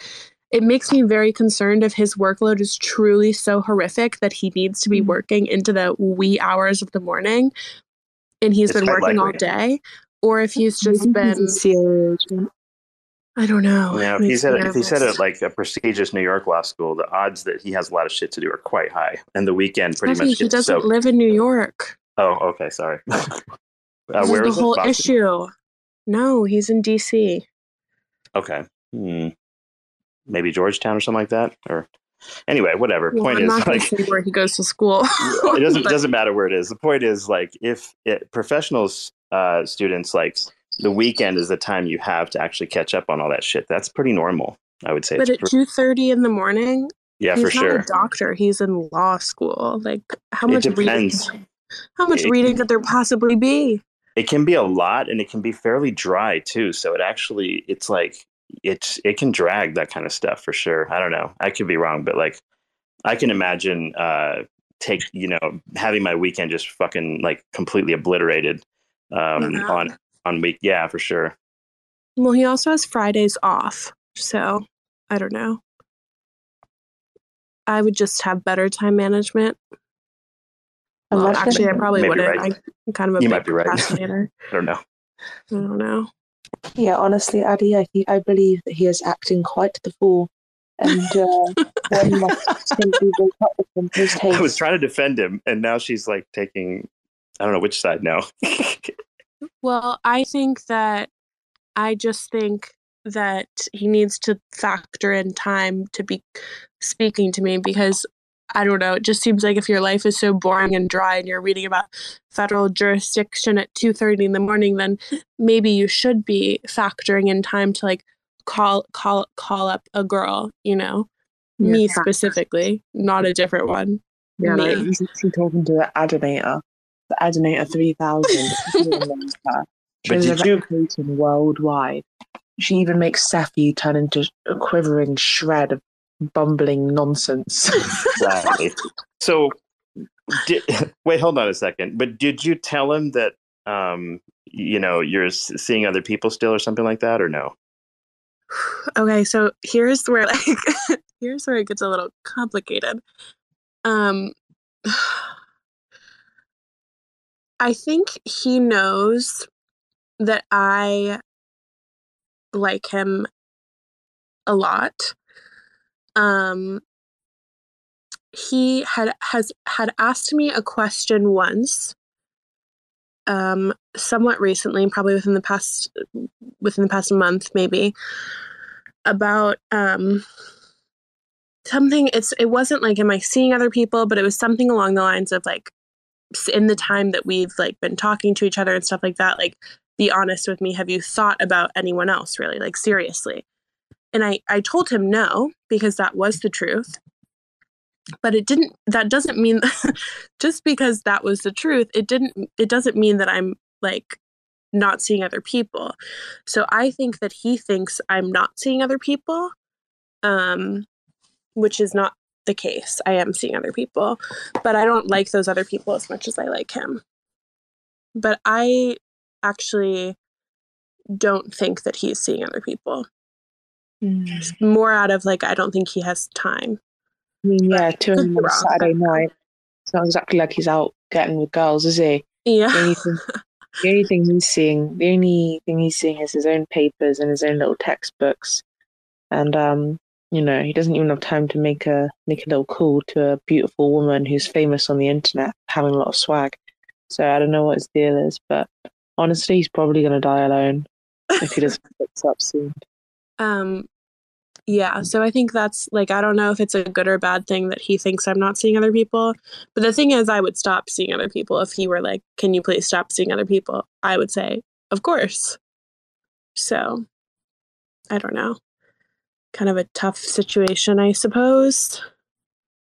But I think it would be different if he were in New York, but he's not. So, Yeah. One of my mutuals just made a list called Zara. Um, and then captioned it, This is Zara. to hide it. Um, What's in the list? Well, it's just me, but I just change my name and profile picture and account like that every day, so I can't keep track. You have to keep taking my profile, you know. Um, do you Um, guys have like, Zara, I was just gonna say, it wasn't until I saw you. I I won't say the other account just so that people don't like know what the name is. I did. I don't know how long you've been following me on that account, but the name on it looked so familiar when I saw you on it today. I was like, "Oh my god, that looks really familiar." I think that account has. Uh, how, do you know how long you've been following me on that account? Because I Oh, wasn't. Oh, I know. I actually followed you on it today. Oh, you did? Okay. I got so nervous when I saw it because I was like, this seems really familiar. But I couldn't tell if it was just because you've had that profile picture before on this account. I have. And I I was have as well. She was stalking you for a solid year before she came here. it was like, when did that happen? I usually am pretty good about noticing when people follow me, but I like the little tapeworm Yeah. Sue drawing that you have done. It's it's very nice. I like it. Thanks. wait, it what sucks. drawing? I drew a tapeworm. I was going to make it a profile picture, but it was ugly, so I just uh, took a really bad low quality picture and posted it and said, "I'm tapeworm Zoo." Oh, this is really good. We should make up some lore for like tapeworm, tapeworm vibes. I don't know. Do you guys have any tapeworm experiences you want to share? No, but I'm glad that when you said that you weren't going to put a real tapeworm as a profile picture, I was really grateful because they kind of freaked me out. Yeah, But the really- drawing is nice. It's kind of like. Uh, do you remember when Bruce told that story about the broccoli? How he ate all the broccoli because he hated it so much, so he didn't mind it after that. Mm, yeah, kind of. It's like I really, really hate worms and tapeworms and parasites. So this is like my personal broccoli, you know, because Mm, I'm yeah. overcoming my fear. That does make sense. Um, that's how I started liking pickles, actually. Sort of Hmm. similar. I used to really not like them at all. And then one day I got high, which I don't smoke anymore, but this was like back in high school when I did. And for I some reason, I just thought to myself, I'm going to eat a pickle and I'm going to like the pickle. And so I went into my fridge, I took a pickle out, I ate it, and I really enjoyed it. And ever since then, I've loved pickles. Like I probably eat a jar and a half of pickles a week. And it was all just because of that one moment. Yeah. Well, that's beautiful. I think, you know what? I didn't really agree with the legalization of drugs um, on a large scale. I thought, you know, let them get away with it, but don't ca- don't legalize it. But now that you've said that story, I'm like, you know what? Peace and love, pickle time. And I don't know. I think maybe we should give everyone weed. We should give newborn babies weed. Yeah, I think that we should be getting everybody high just constantly and just see what happens. I don't know. Maybe it would be interesting. As as we, I don't know if you like.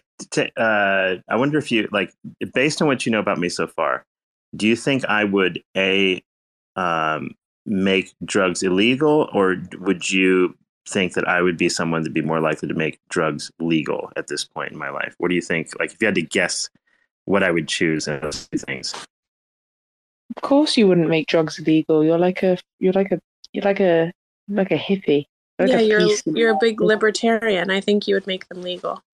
Yeah, I'd, I'd say make them legal and make the drug companies basically collapse, make the cartels collapse, and just like, um, just essentially that let people do whatever the fuck they want to do. So even though I'm like negative on the idea of like people dying from these things, at the same time, like I'm not interested in all the interventions necessary to like wage war on this shit. It just doesn't make any sense. Like, so I think if people want to like fuck up their lives, I'm perfectly actually fine with that. I don't have a problem people doing whatever they want to do with their lives, honestly but I'm not really particularly going to want to contribute directly to it. But at the same time, I'm not going to necessarily like Um, like I think it's just a waste of energy to do all of this. Like, like there's no time in the history of the human race that we haven't used some sort of drugs or the other. It's almost absurd to to bother. Is kind of how I look at it.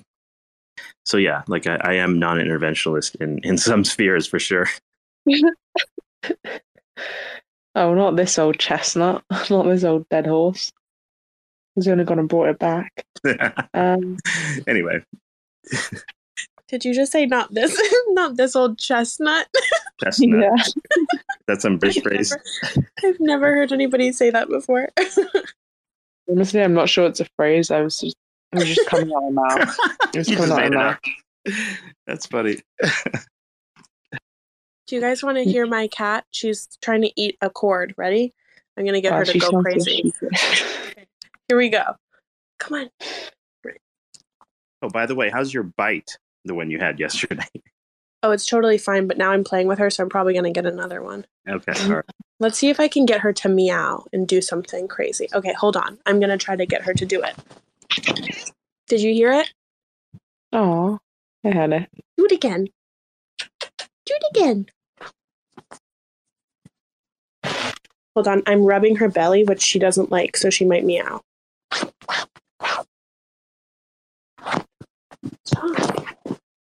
She's kind of just freaking out, but hold on, I think we're getting somewhere. Do She doesn't something. seem to meow very much. I don't hear her She usually. does meow. She just has. She just doesn't do it when she knows that I want her to. Come on, Mhm. Come on, Stinky. Mm, She doesn't. She doesn't appear to want to meow right now. Oh, well, it's okay. We've had her before and we'll hear her, I'm sure. Yeah, She's talkative. yeah. She's a chatty girl. She's a Mm. chatty cat. Hey, Um, have have you ever watched the show Community? Have I ever what? Watched the show Community? Mm, no, I think I've heard of it though. There was, there was this one episode where, one of the characters got bitten by a cat, and and he just like got really swollen, and progressively over the episode, they were just walking into rooms like confused, like I'm, and everyone was like, "Go, go to the doctor!" He's like, "I'm trying, I'm trying." it's just kind of, I it reminded me of that yesterday. I just got thinking of with swollen hand, just not knowing what to do or where to go. That was almost me today. Would have been wandering around the Lower East Side looking for a hospital, but luckily the swelling went down. Hmm. I think it'd be really funny to pretend to be a doctor when you're not qualified, and then um just sort of slowly um start like like getting up to no good, like stealing the drugs and switching labels, and you know firing people who had no hearings uh, and they don't know why they're fired, and messing with the machines and breaking them, lying to patients, um, lying to your coworkers. Closing I, um. I, I uh, quite a few years back. I don't have it on my license anymore, but quite a while ago, I when I was getting my license renewed, I ticked the box for like whatever your like if it's Mister, Doctor, Professor, whatever, and I ticked the box to have Doctor on my license just so I could like say to people, "Trust me, I'm a doctor." And did that ever come in handy? Did you ever have a situation where you really had to lie about being a doctor? No, it was just more to legitimize legitimize my lies, I guess. Hmm. Did you get like pussy with it? Uh, there was once or twice an occasion where it came in handy. Like, trust me, I'm a doctor. And then she's like, what? And you're like, Yeah. out my license? Take license. a look at my driver's license. Yeah, it's a good picture. it says so right here.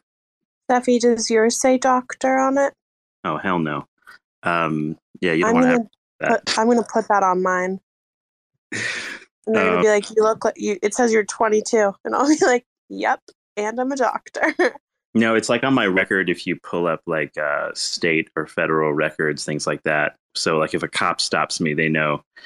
And um, you know, my my little thing lights up like a Christmas tree. I've been like like uh, everyone from Secret Service to I don't know what the fuck. So like the it, like the little like every time a cop stops me, they they never give me a ticket because they're like, oh, they figured like you know I've done my share of time like for like service to the whatever country or some shit.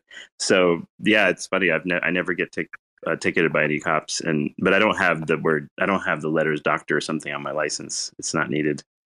That they sort of like the people that need to know sort of know, and then those that don't, you don't want to really advertise necessarily.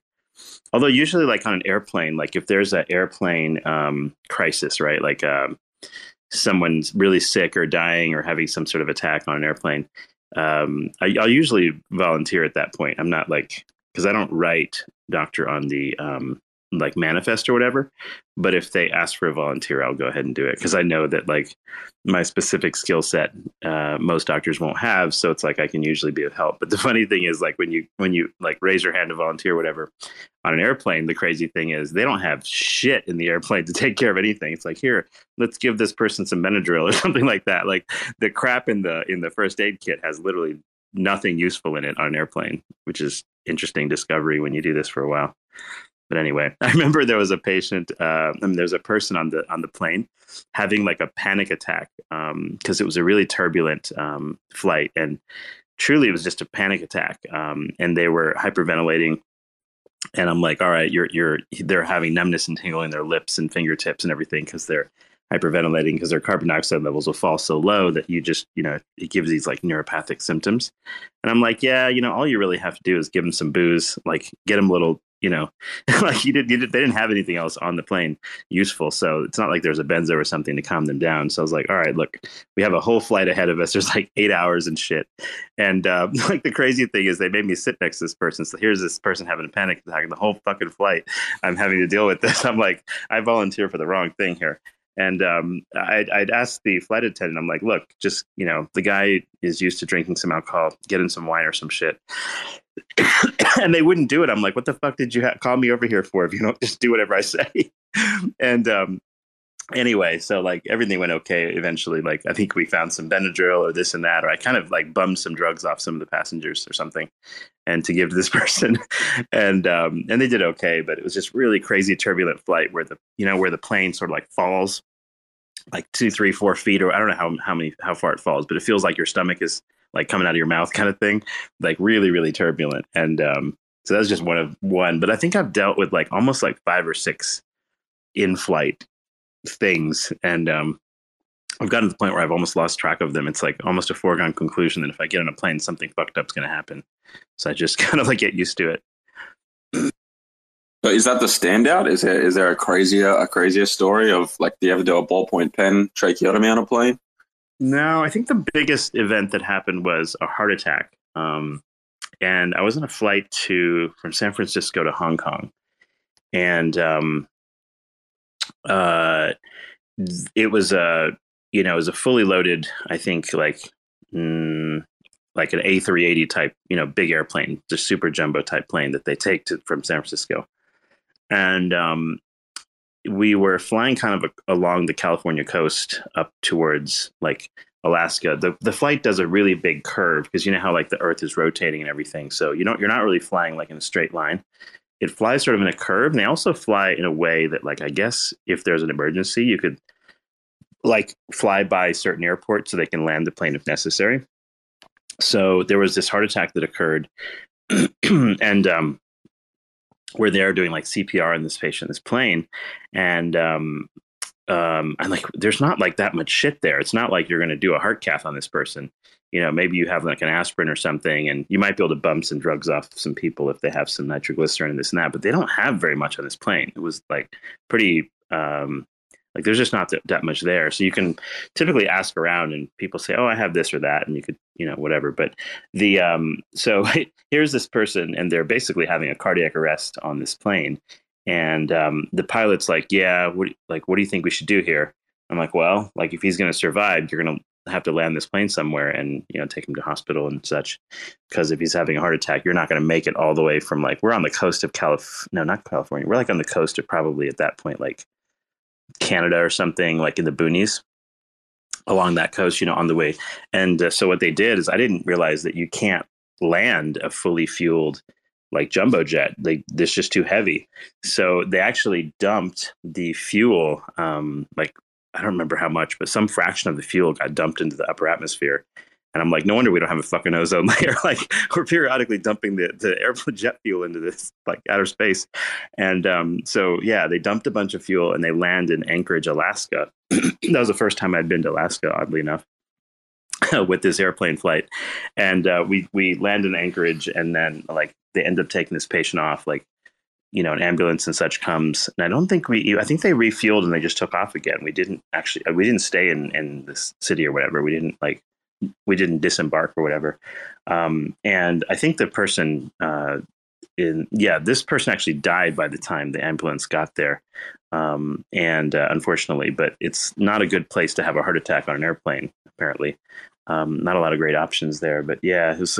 But it was a very memorable situation, as you might imagine, landing in Anchorage and then like taking off again to go to Hong Kong or whatever. It was an interesting flight, but yeah, but that's kind of probably I think the worst case situation if I had to recall. Um, there were others i just don't remember.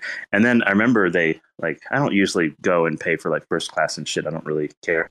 So um, they like upgraded my thing to like first class and whatever on the next flight or something. And then i don't know uh, which was kind of nice of them i suppose.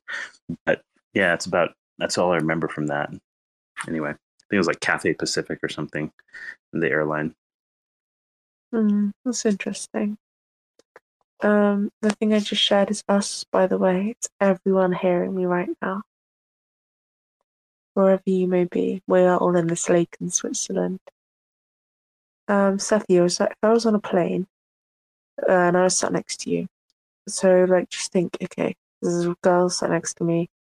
She's having like a schizophrenic kind of, she's having like a psychosis she's like kind of chill about it. She's like a chill, like low key, like stoner that always got your back, you know, like kind of like a chill vibe.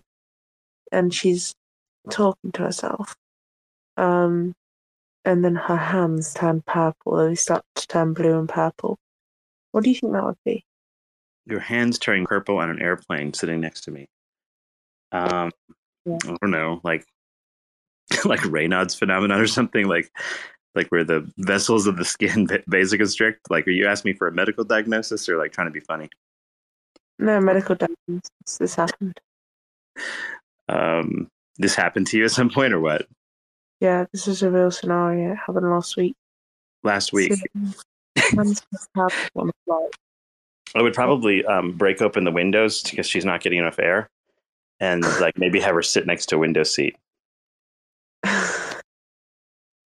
Cephii, that's because we want her to be able to breathe, right? And there's a lot of wind outside. That's a really lots- ridiculous thing to say. I don't know if you knew this because you seem pretty stupid. but if you open the window on a plane, you will get sucked out and die. Really? Yeah, Seth, you idiot. You didn't know that? God, Cephii, you're so dumb. I was just trying to fix her purple hands, and now it's Yeah, like doctor telling my me, ass. she- you're Now telling me she's gonna going to kill fly out of the plane. Hmm. Hmm. Hmm. Doesn't sound like you're much of a doctor if you don't even know that. Hey, look, I'm not some sort of like aviator or whatever. I don't know what happens in the upper atmosphere. Like, like you know, Why not? You should. I, I haven't researched that specific subject yet. Maybe Well, maybe you should start researching it. But no breaking the windows of an airplane. Stephanie, I'll- I'll there's no of this. there's no excuse for ignorance. Okay. I'm going to make note of this. You know, uh, actually, it's funny. You know those little doors, um, you know, that have the little like um, like emergency latch type of deal. Like No, it's no. actually it's actually not possible to rotate those things while you're in an airplane. Have you ever tried opening the door in the airplane while you're flying? No, sorry. The the, pre- the pressure doesn't actually allow you to open it. I I really tried really hard to sort of like Mhm. you know, maybe depressurize the plane. It didn't work. It's actually not possible. It, it takes too much force to push this thing open. Hmm. What I'm hearing is they never test them. because like you know how there's that like floaty thing right like in an emergency it f- comes out so that if you have to get out in the water i figured like if we open this door mid-flight right that floaty thing would just be like like floating in the breeze and it would just look cool and the people down you know in the city can see this like yellow thing hanging out it seemed like a like a good idea but i couldn't i couldn't maneuver to push this thing but like also there's like a bunch of passengers that came and tackled me and i'm not sure why that happened Hmm. maybe, maybe like what happened was like the drug company sent me this message and um, they sent me this message to um, like do this just so that like maybe if the plane has a lot of turbulence, maybe cause a lot of anxiety, everyone's going to want like anxiety pills, maybe benzos, and they can make a ton of money off of this. I would still You're like Sure. an Manchurian candidate for the opioid companies or something. Exactly, exactly. I, I'm I'm I'm a plant. I'm a plant. if anyone I've ever met was gonna be CIA, like it would probably be Cephii, just because, like. But the thing is, I think it would be too good of a trick for the CIA to come up with a Cephii. So I don't. All think- last year, all last year, everyone kept saying I'm from the CIA. You know that like on crypto Twitter, they're like he's mm-hmm. CIA, he's CIA, he's CIA. Like every mm-hmm. spaces I had, that was the that was the presumption. It was actually kind of funny. I was like, I'm not part of the CIA. Like, I'm leave me alone. But then they're then they're like, wait, but that's what you would say if you were part of the CIA. Like, I'm like, well, what the fuck do you want me to say then? Right. That's so true. I went rock pooling today and I saw some cool limpets and shells and, anemones. But I would also say things like, well, I'm not part of that agency. so, like, it wasn't really made clear which agency uh, Yeah. exactly I worked for. So there's that. Makes sense. But I think I told you that story, right? When the Secret Service came to my house. Did I tell you that? Did you? Were you there when I? I don't think I was here when you did. Go on. So um, we so my wife's uh, fr- uh, from India, of course. So I kind of mentioned that, and um, it so it turned out that like the prime minister of India was visiting, and um, like doing a U.S. like trip and all that shit, and they have their own like Secret Service, um, like they have their own kind of Secret Service. Uh, what do you call it? Like yeah, like the Indian version of that it's like the the people that kind of make sure to protect the prime minister or whatever. And then usually, like an American U.S. Uh, Secret Service liaison comes and also gets involved. And it so turns out that, um, like, um, they were like, I don't know, they were. Uh, s- it's a long story, but my parents sort of, you know, like know this family and stuff and like so they they were interested in getting kind of like when the prime minister came he didn't want to like go eat out here and there and deal with all that shit. So he's like well maybe someone we know can like make food for us and this and that and like you know help with you know the you know making dinner and things like that for the prime minister. So i was like all right so my mom's like sure why not? And um so the like indian secret service and the us secret service came over to the house like checked out the um the the like checked out the uh um you know house and everything. They they make sure there's nothing poisonous. They taste test literally all the food and this and that. And so somehow or another like my information's also in the like secret service record of has having been like vetted for this thing. And while this happened there was this uh, secret service agent on the us uh, side. And um, interestingly like we were he was digging through like the medicine cabinets and stuff and like intently looking through them and my mom's like what what are you looking for exactly? What are you doing? And uh, so um, he apparently was like i guess he's on pain meds or something normally and he was actually looking for like some Vicodins or hydrocodone or something like that and was the secret service agent was actually looking for pain meds which is very strange. And um, we're like no we don't have any pain meds here. We don't have any uh, like you know, and he's like, "Can you write a prescri- prescription and stuff?" I'm like, "No, we can't do that. Like, you're not a patient. This and that." So actually, the Secret Service agent was the one trying to like get you know pain meds off this you know doctor family. Essentially, it's what we were, and um, yeah, it was just a very unusual experience. And then uh, everything went fine. Um, and uh, like, it's just a strange anecdote. Where Zara's thinking of something like witty to kind of like come back with this. I can see her mind thinking right now. Whenever I'm on a space, I always um I always like get really disturbed um sleep patterns. Um both from staying up and also like when I'm going to sleep I jolt awake and it's almost like a spasm, like a really big one. I don't know why I do that. I don't do that normally. Cephii, why is this? Hmm, I don't know. Wait, you're falling. Wait, what's the problem? You're falling asleep?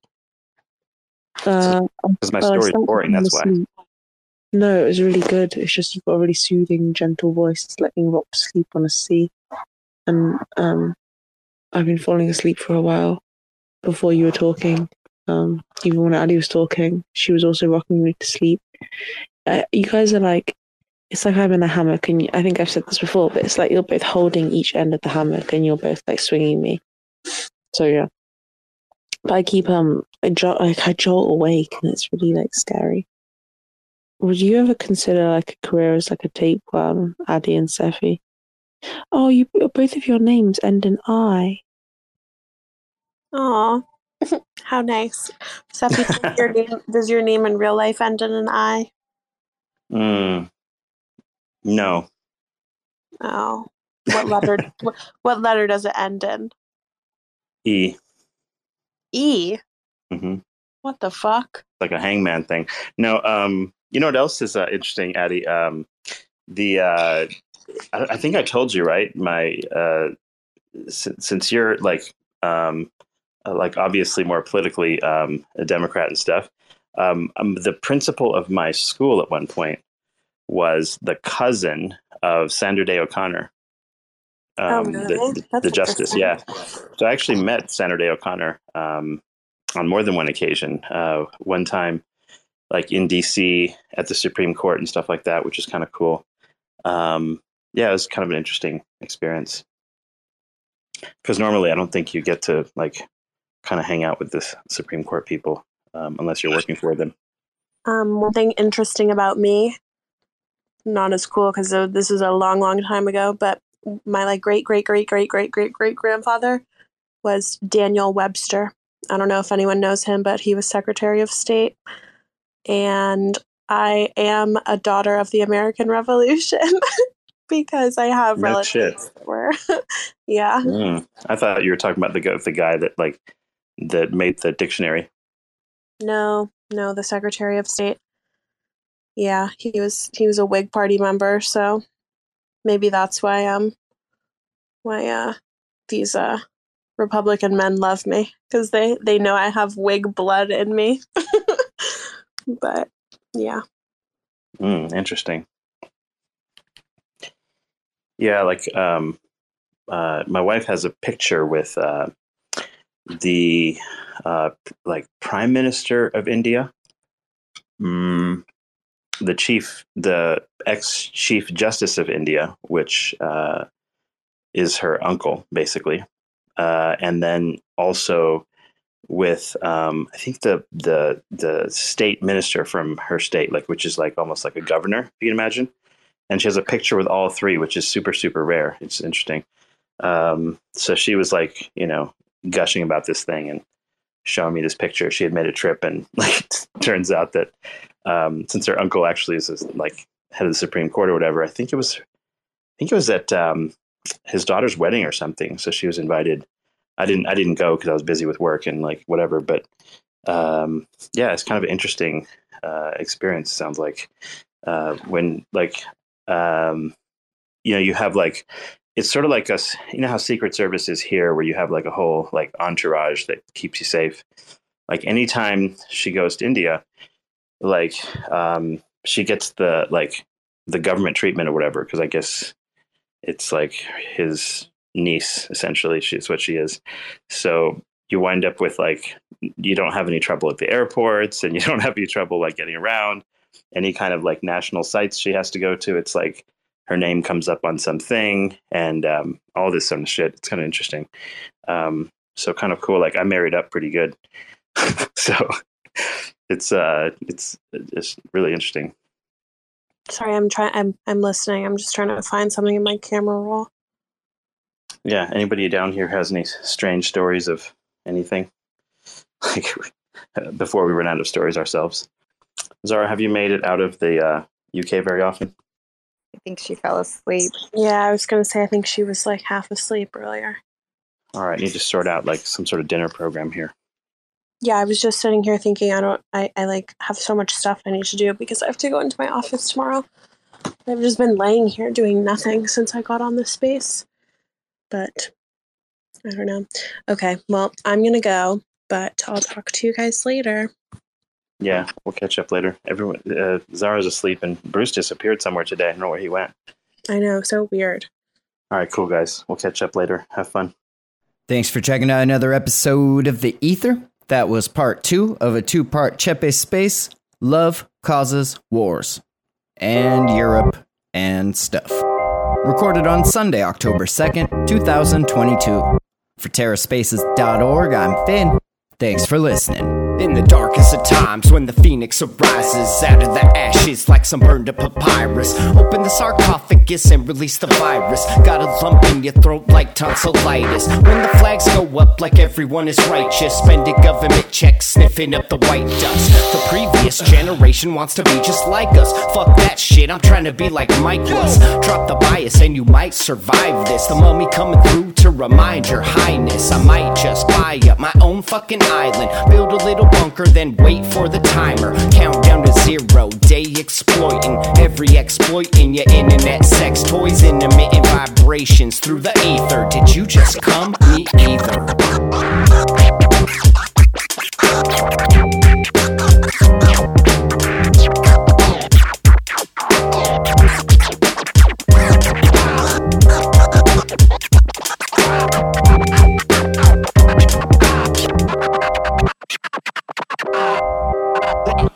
Dum, dum, dum. If you look at the bright side, we're lost at the right time, blindly following stars in the night sky. Part of me might ride away with the prize fight, man versus everything else until the time's right. Unleash the kraken. No wait, that was crack. Fuck now, everybody feeling all amped up, fucking like bunnies to the national anthem. Ugly little shits eating up all our rhythm.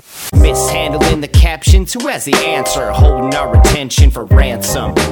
Fed up with all the red tape and the boring template, like it matters if it's a blue or red state. Charged every month and we can't even cancel. Feeling distressed? Fuck it, kill the damsel. Fuck yeah, spread it like we're on some undead shit and pass the bitch around like a meme from Reddit. In the beginning, it was suggested that the mortality rate would be 5% and the numbers are so much higher.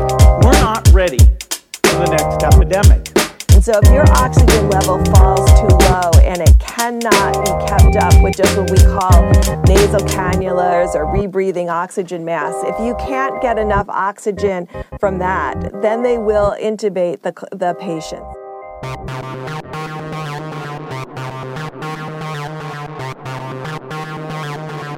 TerraSpaces.